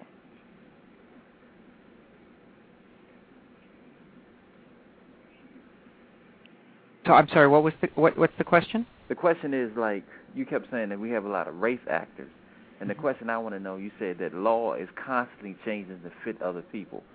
Basically, do you think affirmative action it will go away because the people feel as though that it is uh we don't need it anymore? Uh, I think affirmative action will go away. Uh, I think the Supreme Court. But it's hard to make predictions right now. Uh, we're, we're essentially in a situation in which Justice Kennedy, uh, Anthony Kennedy, is the swing vote on on race cases. If you look at his some of his recent opinions, it, uh, he voted against the continuation of affirmative action in the Michigan cases it seems like if another affirmative action case comes up, uh, there might be five votes against it. But I think it's important to understand why there's opposition to affirmative action uh, on the Supreme Court, and it's not because we don't need it anymore, and it's not because people feel we don't need it anymore. Um, I think that it's important to understand that opposition to affirmative action is at root a reflection of a continued sense among whites that society is basically fair, that that they have not been advantaged by race, that that uh, they have no privileges, no advantages, um, uh, no status or power that they need to give up, um, and that any demands being put upon them by minorities are illegitimate and unwarranted, um, and proof that minorities uh, can't compete and are whiners and are losers and deserve to be at the bottom. Right? And now, we just need to step back from that just a second and, and think about that. Think about something like affirmative action, uh, and and the claim that it is that it is wrong. What exactly is wrong with affirmative action? People say, well, the problem with affirmative action is that people are getting something that they didn't work for, that they didn't that they didn't earn, that they didn't they don't deserve, that it violates meritocracy. Uh, well, how is that? And and and there's there's there's two ways we can answer that question. One is is it true that people didn't work hard for it or didn't earn it? And is it true that the people who did, who, who, who people who are white, should get it on the basis of hard work and, and what they did? Well, you take somebody from a relatively well-off family uh, with with wealth that reflects uh, a home mortgage that was guaranteed by the federal government at the time that the federal government was guaranteeing home mortgages for whites, but not for not for non-whites, and uh, you think about the advantages they get from being in, in um, uh, public schools that are well funded in the suburbs, and then you compare that person to somebody whose family lacks wealth, um, uh, partly as a direct result of uh, con- patterns of, of uh, exploitation, patterns of segregation, patterns of uh, disregard on the part of government for non-white communities through the 1970s at least um, uh, who went to to underfunded public schools um, in poor minority districts, and and now irrespective of how hard they each worked, the test scores they come up with are going to look very different, and that's not so. So so one response is, I don't really get this merit thing.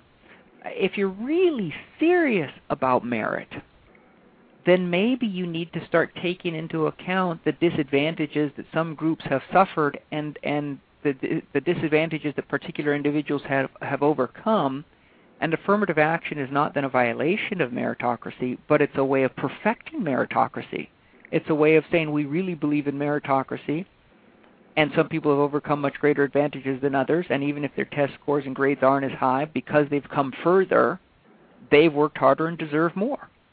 Right. So one, can under so one response to affirmative action is this is really meritocracy perfecting, not meritocracy violating. But there's a completely different response too, and and that's to say, you know, lots of things violate meritocracy in the United States. Familial wealth is one of the grossest violations of meritocracy uh, um, this country um, uh, you know, uh, one of the grossest violations of meritocracy, and it is incredibly prevalent in this society. Why aren't we up in arms about that? And I think that the answer is we're not up in arms about familial wealth and the, the advantages it gives to some and the disadvantages it opposes to others because we're okay with the idea that that um, there should be these these advantages and disadvantages along lines of poverty and wealth in the United States. So there are constant violations of meritocracy which don't produce political uproar.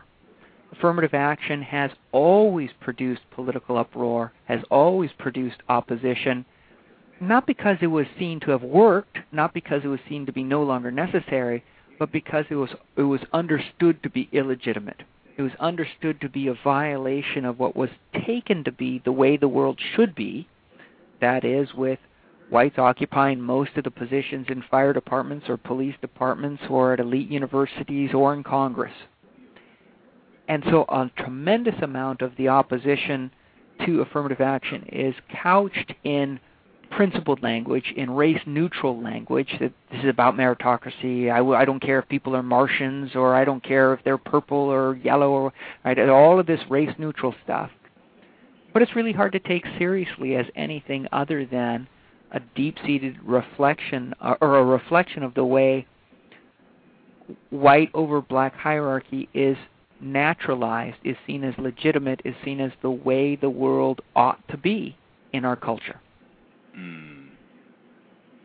I uh, want to make sure because two five three, you are there if you have a question or uh, that you uh, like. Gus, I just wait till you finish. Everybody gets the question. I have one more. Okay. If two five three, are you there? Two five three.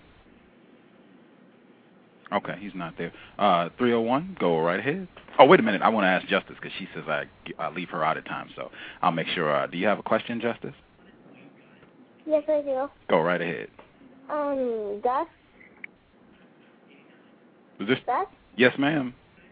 Um, when you were talking about like black residents, um, what does black residents mean? Black residents. Is that what you said? Yeah.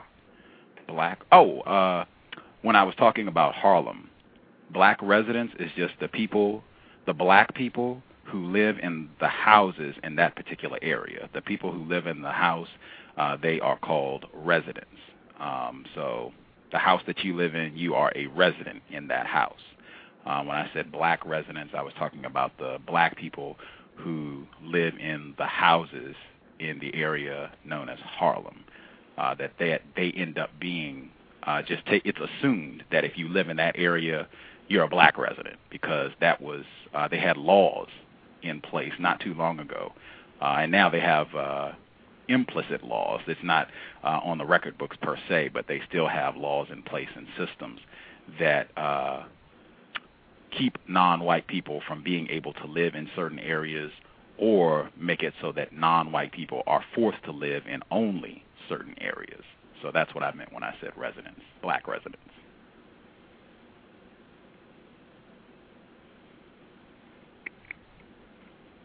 Okay.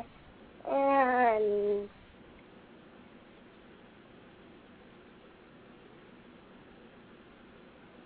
um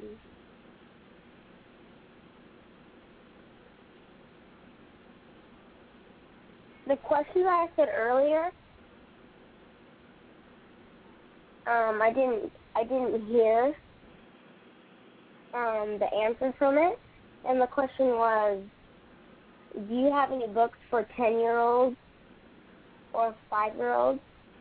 Oh, I'm afraid I don't. It's a good idea, though. Do you know of any books uh, that deal with uh, white domination, racism, that would be good for a 10 year old or a 5 year old? Oh, I don't know. Me either. Somebody needs to get on that. That's something uh, we should have. Sounds right. Uh, I guess 301 will give you uh, the last question, unless Justice, unless you have another question. Um, no, I don't. I do not have any more questions. Okay, dokie. 301, take it away. Uh, the question I have: uh, Have you ever heard of the Brookings Institute? Yes. Okay.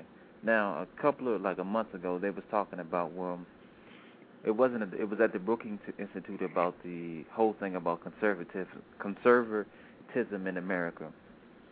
And one of the per- people, one of the persons at the uh, at this talk, was saying that it should be a law that you have to get married. Now, the reason why she brought this up is because she's saying that there are not a number of in the black and excuse me African American and Latino communities. There are a lot of absent father absent absent fathers. And she was saying that you know if they will get married then everything will be all right.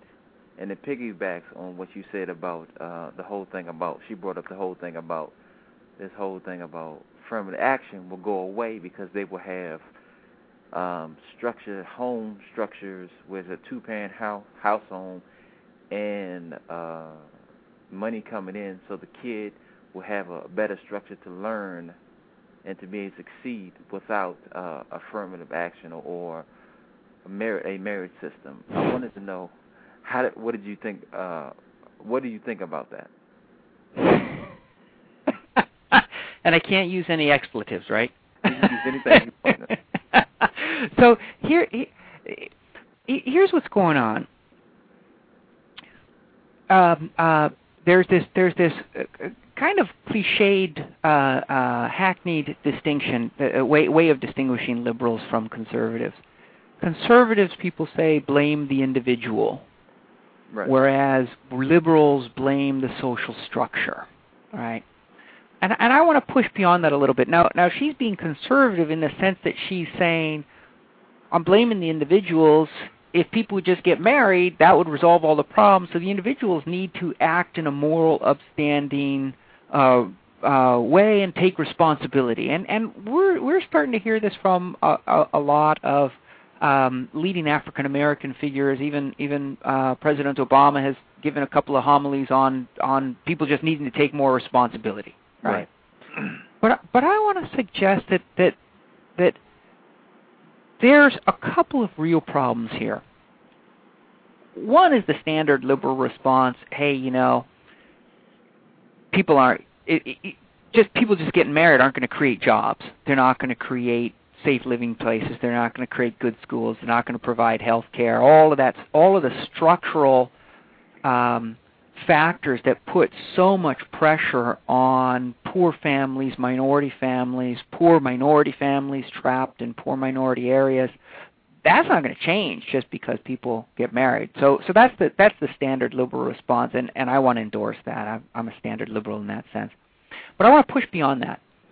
I want to say if you think about the the conservative line that it's really the problem with individuals there's a real group disdain that that that's that's going on there, and it's partly racial and it's partly class based. It's saying essentially, if you folks were like me, you'd be okay. You'd be rich. You'd be living in a suburb. You'd be treated decently by the police. You'd have a good job. To the extent that none of that's true, you are fundamentally not like me. And you got to pay attention to that statement because that idea that poor people, that minorities, that that people without jobs are fundamentally not like me, that's a form of racism and of classism. That's a way of of of diminishing the humanity of people who are trapped in difficult situations. Right? And and that's also part of this disturbing dynamic. So that I'm sure I mean, why? You'd have to be crazy to think that people want to abandon their children or or don't want to have a good job or don't want to provide health care or don't want to take advantage of good health care or don't want to make sure that their kids get a decent education. I mean, maybe there's some few people at the margins who are just barely socially functioning who don't want those things, but all the rest of us do. And to the extent that we can take care of ourselves and provide for our loved ones, every one of us would want to do that but some of us are less fortunate than others and trapped by situations that are much greater than, than, than we can change on our own. And to suggest otherwise, to suggest that the problems we confront are solely of our own making and solely reflect our lack of um, morality, our lack of willingness to take responsibility for ourselves, our lack of work ethic, that's deeply troubling because it's taking away from our humanity. It's not believing in our humanity. It's not believing that we're all fundamentally the same folks who who want to be loved, want to take care of our loved ones, want to provide for um, ourselves and the and the people around us. And the reason why I brought that question. Oh, wait a second. Hold on one second. Oh. Uh, Professor Lopez, we had yes. people who called in super late. Uh, I don't want to take up all your time, but it would be uh, we would be grateful if you could take these last couple questions for the folks that called in. Is that okay? Sure, sure. Let's do it. I appreciate it. Uh, four one four. Uh, are you there with a question? Uh, no, I'm just listening. Oh, okay. Well, that cuts it down. Six three one. Are you there with a question? Just listening. Would that be me? Uh, one one one. The other one. Uh, that I can't see the area code. It's just coming up as 111. I just heard 631. She said she's just listening, and 414. She said she's just listening. So 111. If you're there, I believe it's a female voice. If you have a question, go right ahead. I think that I think that's me. That's you.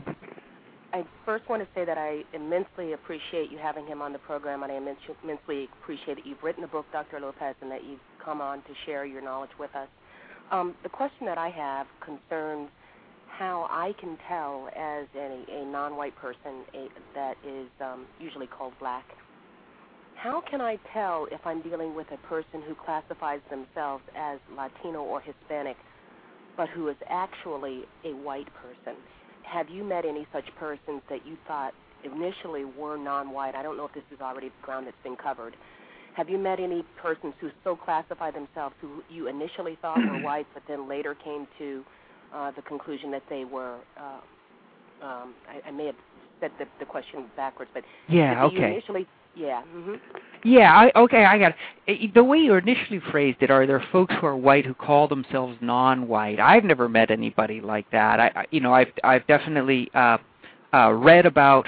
There are a couple of firefighters, the Malone brothers. I think they were up in Boston uh, who decided that they wanted to at once take advantage of and also ridicule affirmative action. So they announced that they were black for the purposes of affirmative action, but for no other purpose. I, you know, I, there are cases like that.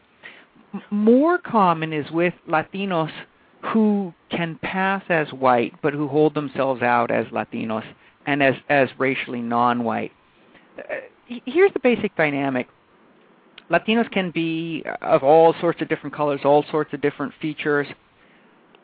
White privilege works in Latin America eh, similarly to the way it works in the United States. So it's so it's just a fact that professionally one is more likely to encounter light-skinned, successful Latinos than one is likely to encounter dark-skinned, successful Latinos. And that's a function of racism in Latin America and also racism here in the United States.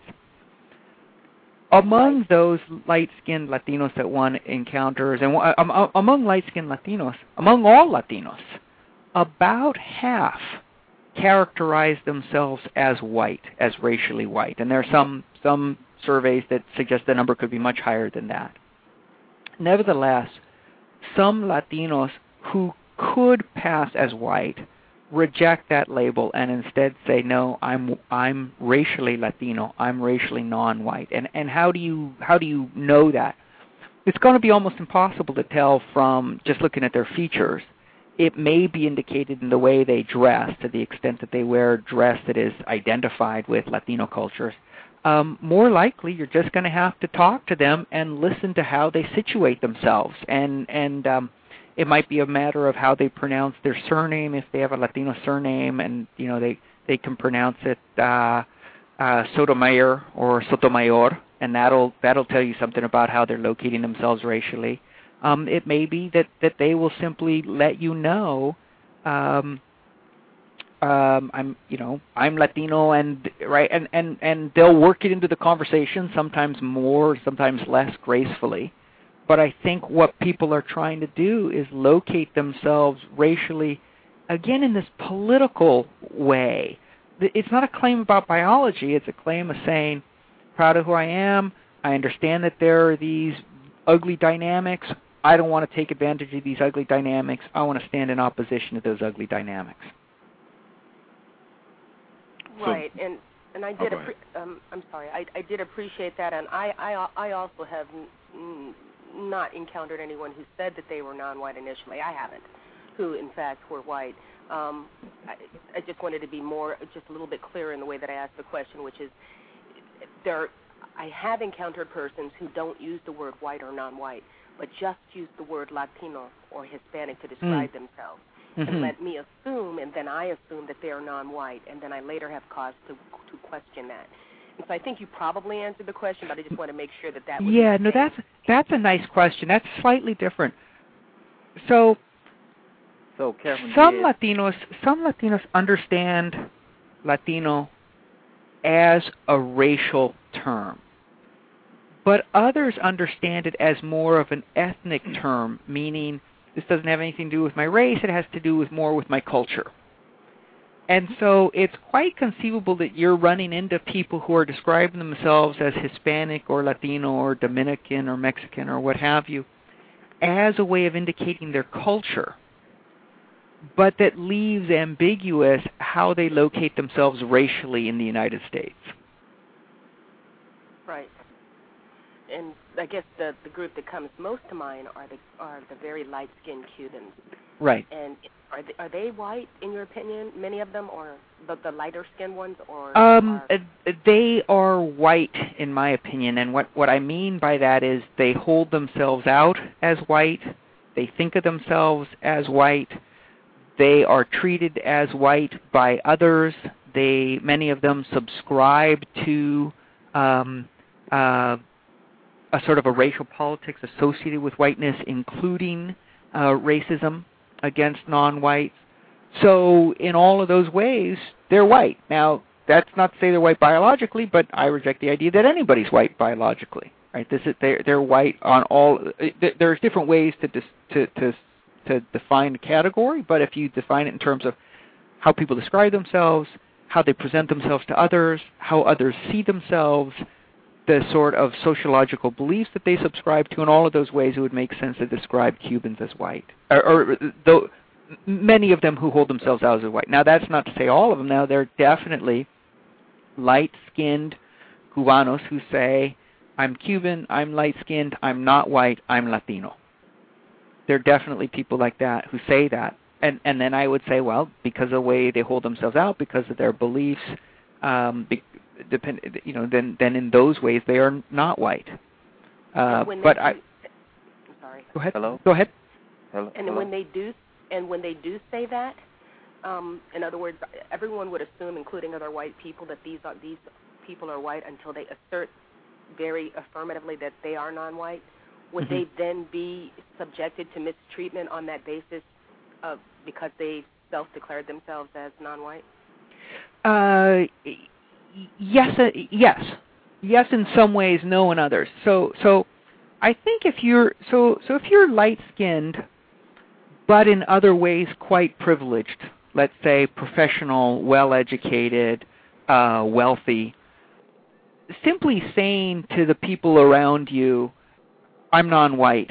I'm Latino. I'm, you know, you may think I'm white, but actually I'm black, and my family's black, and I, that is not going to subject you to the worst sorts of mistreatment that are visited upon people who are darker skinned, poor, poorly educated, and jobless, right?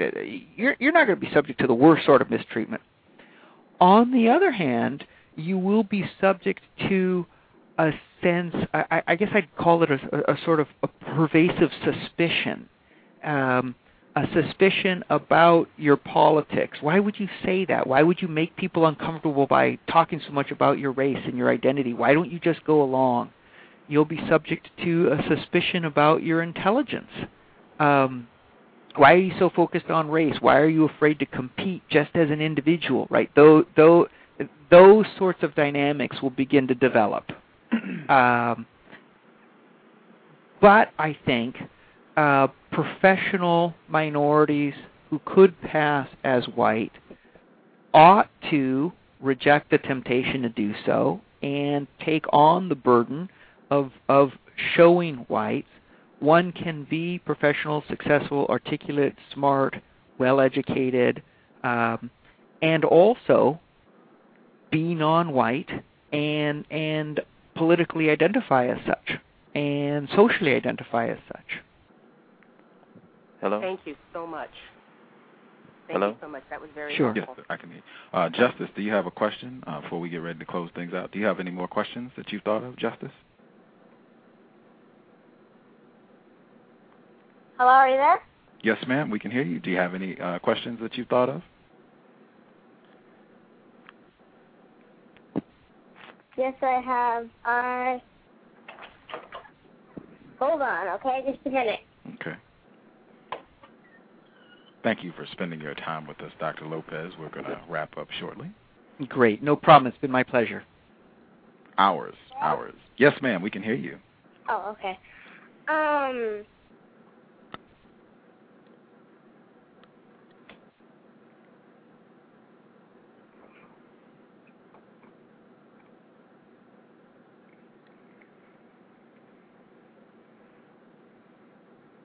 How can we stop the system of racism?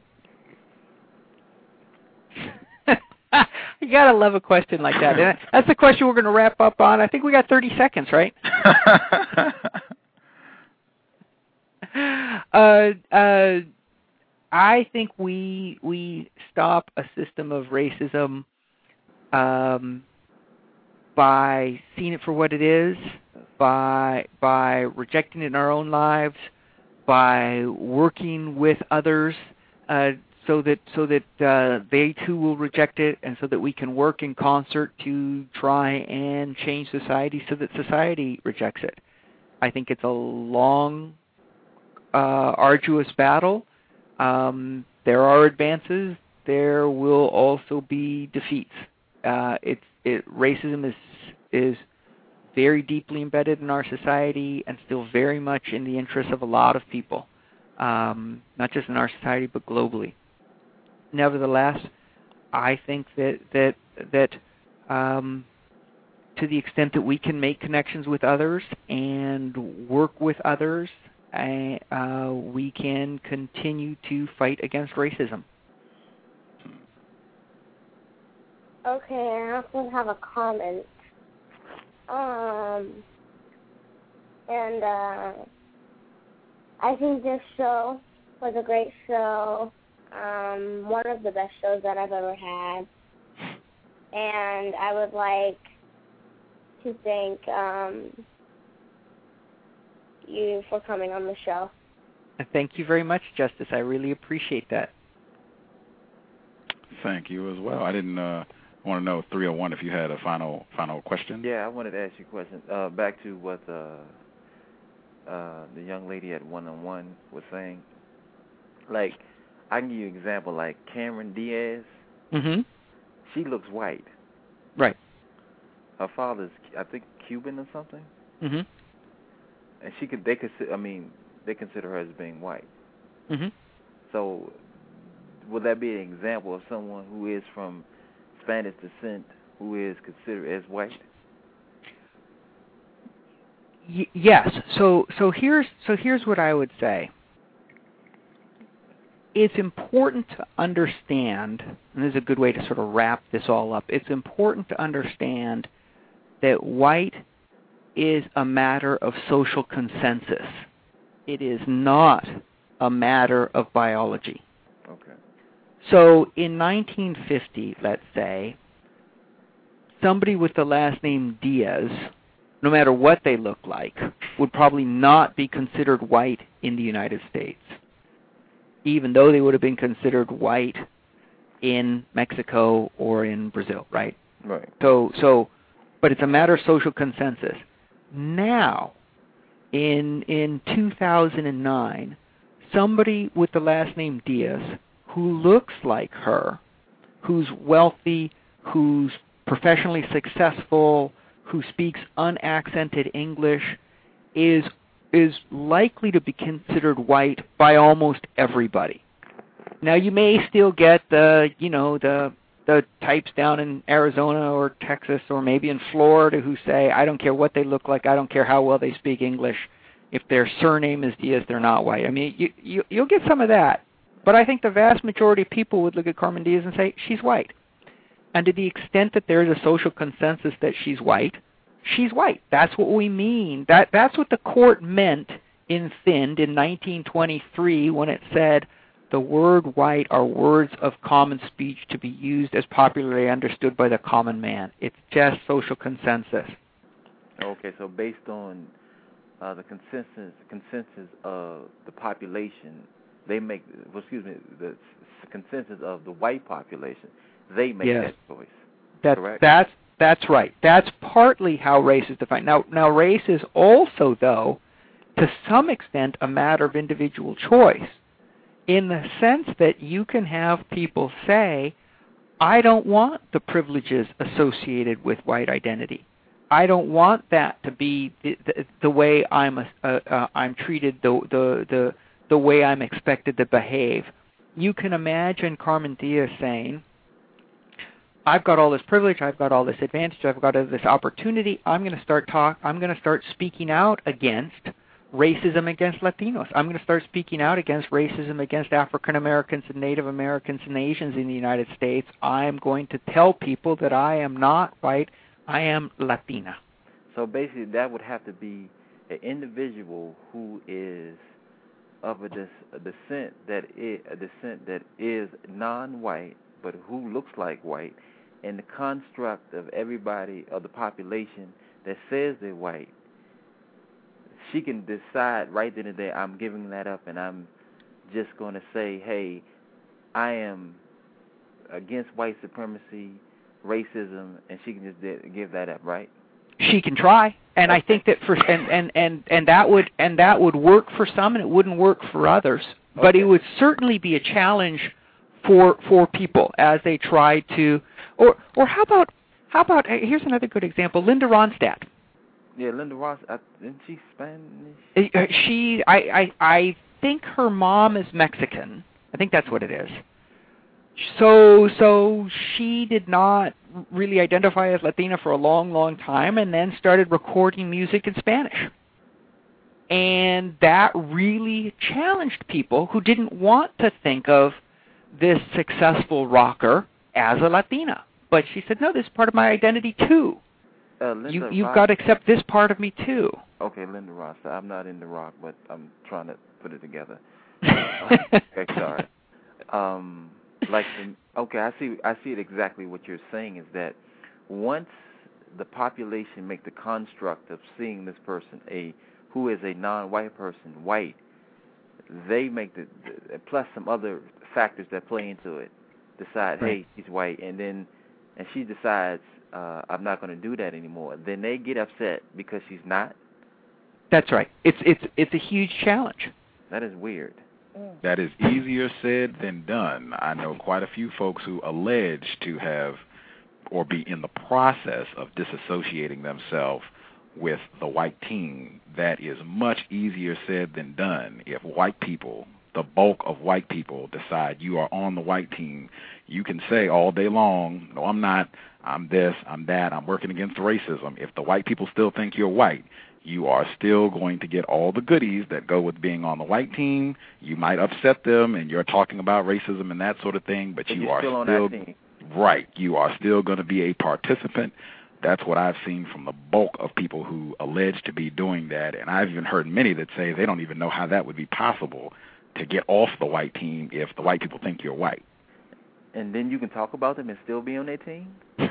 I know white people. I mean, we've had a lot of. You, you oh, need a T-shirt. You need a T-shirt that that says, "You only think I'm white." I mean, that's hmm. amazing. I mean, you can talk about someone, talk about their group, and then still be on the team and still benefit. there are white people who have been on this show who do that, who talk against race. Tim Wise talks against Right. racism, writes Right. books against Now- racism. Now, so so here I think it's really important to to to to see what's happening. We have constructs of identities that are that are available out there that people use to make sense. So, if there are some aspects of your identity that can code as non-white, for example, Latino descent, then you can opt out of the white identity much more easily because people can put you into another identity. So, for example, you, t- you take somebody like me. I say, okay, I, I, I, don't want to be white. I, I, I want to reject these privileges. I want to work against racism. It's much easier for people to say, oh, we have other available identities for him. He's a Latino, or he's an angry minority, or he's a brown man. And because there are other aspects of my identity, my skin color, my surname, descent from my mother, that will allow them to put me into those categories, they can do that. Now, what happens if you take um, somebody who has no aspects of his or her identity that code as non-white, other than their politics, so Tim Wise? Um, uh, there is no sort of popularly recognized anti-white identity so that it becomes impossible to for for for people who whose every aspect of their identity codes as white to simply say I'm not white anymore. Because because there's no other category for whites or non-whites to put them into. Well, you know So what? it's very much the case. We're still trapped by these social constructions, this idea that there's only a few identities that you can belong to one but not the other, that they're mutually exclusive, right? And if and if you get somebody who says, I want to be a race traitor, um, uh, I, I don't I, I want to work against white privilege, but every aspect of their identity, their name, their physical features, their descent, uh, all code as white, there's no non-white identity that, that's easy for them to opt into, and that and that's what we're starting to run up against here. Right? Now, this doesn't mean that that whites can't distance themselves from white privilege. They absolutely can, not by claiming to be not white. That that's that's not the issue, and and the identity is not the issue. the The issue is the politics of it. What is one's relationship to this hierarchy? to this unjust hierarchy. So it's in, so it's it's quite possible, indeed, in, indeed, uh, any white person could say, "I'm going to start to think about how privilege works in my life, and I'm going to start to object to it, and I'm going to start to try and disassociate myself from it, and I'm going to start to challenge people who want to award me presumptions uh, on the basis of that identity. I'm going to start to challenge them not to do that." Right? And and that is possible So, although difficult. so somebody, Personally, personally, very difficult, very challenging. So basically, what they could say is, this, uh, "Don't give me this job because I know I'm gonna get it because I'm white." What about that guy over there who's black? That's basically what you're saying. Um, uh, they could do that, or or they or they could do. I mean, uh, so so again, you get a, you get a sense of how difficult it is, right? But but you Yeah. but you can imagine peop, somebody sitting around, and, and uh, so I so I get these these phone calls now. So I teach law. Um, uh, I have my graduates go on and become lawyers, and they're working for different firms. And I get phone calls, and they say, you know, I'm on a hiring committee now, and people are, you know, and people in the committee are saying we'd love to hire a minority, but none are qualified. What should I say? Right? And so, and I want to tell them, you know, you're sitting in there with a committee of all white folks talking about the fact that there are no qualified minorities. At a certain point, you might want to say, we're all steeped in white privilege and we're all operating in terms of subconscious beliefs about minority inferiority and we all need to get over our own whiteness that you know that leads us to be so sure that there are no qualified minorities. That's that's a way people can say i'm not simply going to take advantage of the presumptions of whiteness the privileges of it the camaraderie of sitting around in a room saying there's no qualified minorities. I'm going to actively challenge those people around me to think about what whiteness means in my life and theirs. Okay, I see what you're saying. I see you. And then you can go get another job. that is an excellent point to end on. There are consequences for leaving the team. Yes, there um, are. Mr. Actually, uh, gentleman who did a review of your book, uh, Matthew Jacobson, uh, mm-hmm. he is coming on the show. Uh, Wonderful. Uh, yeah, to talk about uh, Roots Too, White Ethnic Revival in Post Civil Rights America. He will be uh, following you up. Um, Great, fantastic book. Yes, I'm looking forward to reading it. He's been uh, really receptive to uh, coming in and chatting about his book and uh, white domination, white supremacy. So I'm uh, appreciating your work and uh, building on it because I didn't even know about his book until uh, I read your book. So thank you again for coming to spend your time with us on a Saturday afternoon. It was a pleasure. I thoroughly enjoyed the book, and uh, I think uh, my listeners will learn a lot from listening to this program, sir. Great. Well, thank you so much for having me and, and for doing this good work. Trying to, trying to. Please uh, keep up the excellent Thank work. You. We, Thank you, Justice. We might even uh, be looking to get uh, your other work, Racism on Trial, the Chicano Fight for Justice. Might be looking to check that one out as well if it's as constructive. You, you absolutely should. Will do.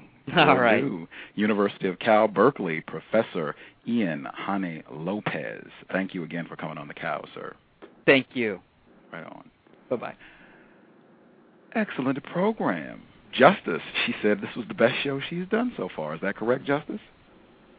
Yeah, one of mine. One of her favorite shows. I enjoyed this one too. 414, are you still there listening? Uh, yes, I am. Oh, okay. Did you have a comment? No, just a lot to soak in. Oh, okay. I will be re-listening. Right That's on. a lot. This, this is a great book. I was didn't even. this? I'm sorry. Oh, I was gonna say that was uh was this two hours or over two hours? Oh, we went over two hours. We went about uh about two hours and a half. About Okay. two hours and a half. Yeah, we soaked up a lot of time. Um, but it was constructive. It was very yes, constructive. It was very constructive. We had lots of folks to call in to ask questions, make comments. His book is great. Again, I would say, uh, oh, he's a non-white person, so you can buy his book. Um, white by law, it's great. I'm very serious about that, not buying white people's books, but he is a non-white person, so you can get his book. It's great. Uh, these court cases, Ozawa and Thind, it is amazing to sit here and read about how these white people sat around and decided who's going to be white, who's going to be not white, and their reasoning as to how they came up with this. It is amazing. Uh, he talks about other aspects of how this uh, has changed over time and really goes into a lot of detail. But man, and as he said, critical to understanding racism, white supremacy, understanding classifications. Who gets classified as white? Who gets classified as non-white? Uh, at any rate, we will be back. Is, he gonna be on the show again? Would you like him to come back? Um, I- um, I would like to. It, um, oh, I was just asking if he was going to be on the show again. Uh, I hadn't uh, didn't have him scheduled to come back again, but he does have other books and he has other essays that he's written. So uh, perhaps I could check out one of his other books because he does a lot of work talking about racism, white supremacy. So perhaps I can read uh, some of his other stuff and see if he'd be uh, willing to come back and talk to us again. Okay. I will do that. I will do that. I have to go and get a different book though. Um, but like I said, he's written a lot of stuff, so I'll see if I can uh, pick out some of his other stuff and get him to come back. Hey, are you Um, gonna are you gonna be in the chat room? uh, today? Mhm. Uh, I might. We still have shows. You know, we have two shows tomorrow. I have to uh, finish reading and preparing. We got uh, the show tomorrow afternoon at 4 p.m. Eastern, 1 o'clock our time, Justice. Uh, we have uh, Professor Vernelia Randall. She's coming on to talk about her book, Dying While Black, and how the system of racism, white supremacy is designed uh, to make black people especially sick and unhealthy. Uh, we got that one. I got to finish preparing for that. And then we have a second show tomorrow with, uh, I believe, a suspected white supremacist. Uh, his name is John Delport. He is a uh, student at the University of Washington.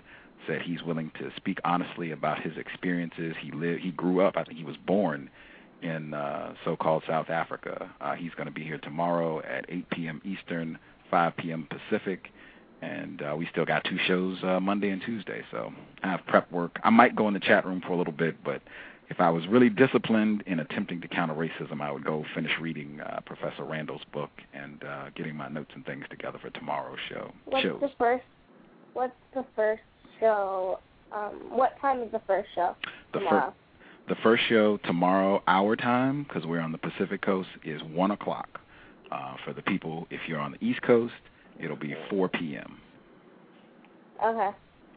Yeah, that's the first show, which should also be constructive. I think she knows Professor uh, Dorothy Roberts. She was on the show a couple weeks ago. Uh, Professor Roberts told me about uh, Professor Randall. I think they know each other. They do similar work, so um, should be a pretty constructive show. Okay. Outstanding. I'm going to. Uh, I'll go wave in the chat room for a second, see if Justice is there. Um, 414-301. Did you have a comment? I know you all's names, Mr. Hill and Hakima. Did you all have a question or comment before we sign off? I let Uh, Hakima go. No. Okie dokie. Um, well, he uh, to me he did, he explained um, a lot for me, especially the, you know, being a race traitor. Because I know you get a lot of people on your, a lot of uh, white people on your on your uh, show that say I'm giving up my white privilege, and I'm saying you can never give up your white privilege. You're white. Right. so I'm like, you know, I as he explained it, I understand what he was saying. In a, I, I understand what he was, was saying when they do, but at the same time, you can still, you can actually just say forget about it, but they still welcome you because their their numbers are so low of white folks. They're willing to take anyone. Mm, So very. I agree. I uh, I don't believe in the whole race traitor phenomenon. I will. Uh, I'll co-sign on it once the system of white supremacy is I've over. turned my coat. I mean, like, come on, man, let's stop, stop the foolishness. Yeah, and I think that's the logical stance for non-white people to take. I think once the system is over, then we can go around and identify all the white people who were race traitors and who were really anti-racist, were committed to it, and did the work of replacing white supremacy with justice. Until that happens, uh, no. Sorry. Uh, I think all white people, none of them are above suspicion. I don't care what they're writing about, what they're talking about, how many speeches they've given. If they come on the cows 20 times, I don't care. Uh, they will never be above suspicion as long as the system of white supremacy exists.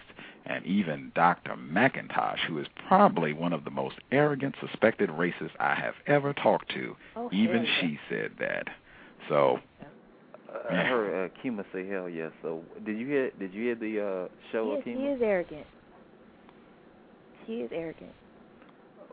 In arrogant how? In what way? Uh, she kept interrupting uh, Gus a lot.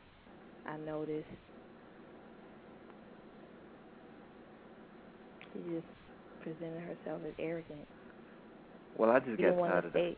She didn't want to stay on the topic or anything like that. She was trying. She was talking about sexism. Which I got tired of. I, I just thought, why are we still? I, I don't know how. I don't mean. I'm sorry if I'm uh, uh, um, over talking you. Am I, Akima? No. Okay. I just get. I was so like, come on, we can. I understand when you got your construct of the the whole white privilege thing, but I just kept. I, I just couldn't get with the whole. Well, she kept asking Gus, "Well, are you are you a uh, male supremacist?" Right.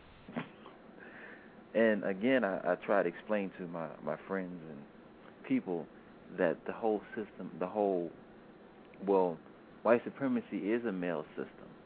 So everything that's under the construct of everything is supremacy. So it could be female, male, whatever. It's the the most important. Like Gus said, you have to get rid of the system of white supremacy. Once you get rid of that, that takes away all the isms. Right.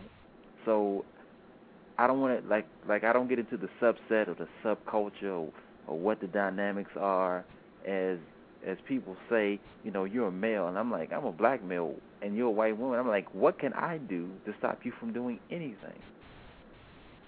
and, I, and she's well, I know a friend of mine. Well, not a friend of mine, but uh, associate I work with. And she goes, "Well, I'm a female." I'm like, and I said, "You're white."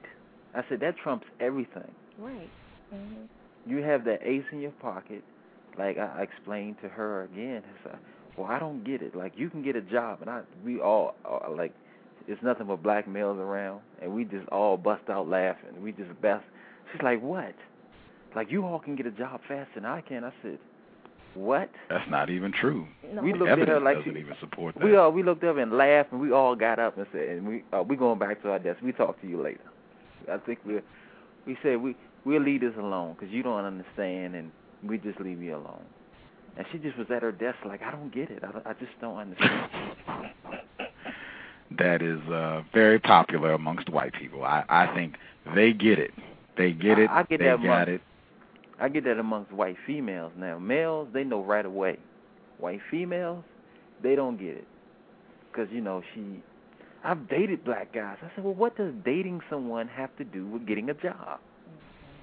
So that gives. I said, well, I'm not going to even get into the whole thing. I, we all just looked at her and we just we just bust out laughing and just walked back and went to our desk and like, and we just talked about some like you know, our work or whatever. I just I, I, I it just makes me sick. I get tired of hearing about uh, uh, men's oppression and I'm a woman and and I said I said the the person who I mean people who really need to say that is black women. So I really don't want to hear that. And you're being arrogant and you're being a, a, patri- a patriarch and Jamal, you need to stop doing that. I'm like, man, look, I don't even get in discussions, but since that you want to go there, I went there. So Mm. Yeah, that's the system of white supremacy to be expected. Uh, white people are good at the uh, ignorance and denial thing that Well, I works only- really well. like I said, the only thing I get it from is the dudes or white dudes already know. They we we got this, but I can understand where white women don't really get it because they're, they're under their own oppression by their own kind. Now I said I can be. I told her I said, well, I can understand you being oppressed by your own kind, but I've never seen a white person, a white, excuse me, a black male oppress another white another white person or a white man or a white woman. And I asked her, I said, if you could if you could show it to me, I greatly change my ideas and believe what you say. By the way, she couldn't f- find one, so that was. That's- yeah, yeah, yeah. I used to. I don't really get that. I don't know. The white people that I talk to now, it's very rare if I bump into a white person who does not, male or female, who does not agree immediately that we're in a system of white supremacy. It. I mean, it's very rare. Um, what I used to say when that did happen is, it seems there's a lot of evidence that whatever problems white people had, if they were fighting amongst themselves, uh, be it a white man fighting with a white woman or mistreating white women, everything would come to a screeching halt if it looked like a non-white male, especially a black male, looked like he wanted to look at a white woman. Everything came to a screeching halt, and the white team formed like Voltron to go and take care of that black male in jail, beatings, lynching, whatever. Like nothing galvanizes the white team like the threat to a white woman. Uh, and that did very well for silencing people. And yeah, yeah, yeah. Yeah, that that gets them all the time. That gets But- them all the time. Again, we will be back tomorrow. Two shows, 4 o'clock p.m. Eastern, 1 o'clock Pacific for the first show. Vernelia R. Randall, author of Dying While Black. Second show, John Delport, suspected white supremacist. Uh, he's a uh, faculty member or member of the College of Education at the University of Washington. That show is 8 p.m. Eastern, 5 p.m. Pacific. Justice and Gus back tomorrow. Uh, Justice, last word. Anything you want to say before we go? Um, uh, no, I do not. I just hope that the two tomorrow shows are going to be great. I think they'll be fabulous. You'll have excellent questions again, I'm sure. Hopefully, our listeners they will come back, call in, be in the chat room, And uh, yeah, we'll hopefully get more constructive information on replacing white supremacy with justice. My apologies to Mr. Williams. I had intended to play the commercial for counter-racism.com, but I'm a little far from the computer, so I can't do it today. I will make sure I do it tomorrow. Uh, thank you, everyone, for tuning in, and we will be back uh, Sunday, August 30th, 4 p.m. Eastern, 1 p.m. Pacific. Two shows tomorrow. Thank you, everyone, for tuning in, and thank you, Professor Ian Haney Lopez. Uh, oh, and thanks back the bus. He was helpful in getting me the book. Thanks, Non Mighty Wick. He was helpful in making the phone call happen. We'll catch you all tomorrow. Replace white supremacy with justice. Thanks for listening. Thank you.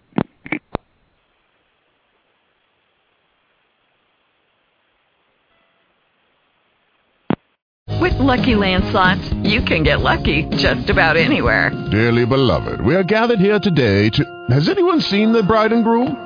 Sorry, sorry, we're here. We were getting lucky in the limo and we lost track of time. No, Lucky Land Casino, with cash prizes that add up quicker than a guest registry. In that case, I pronounce you lucky.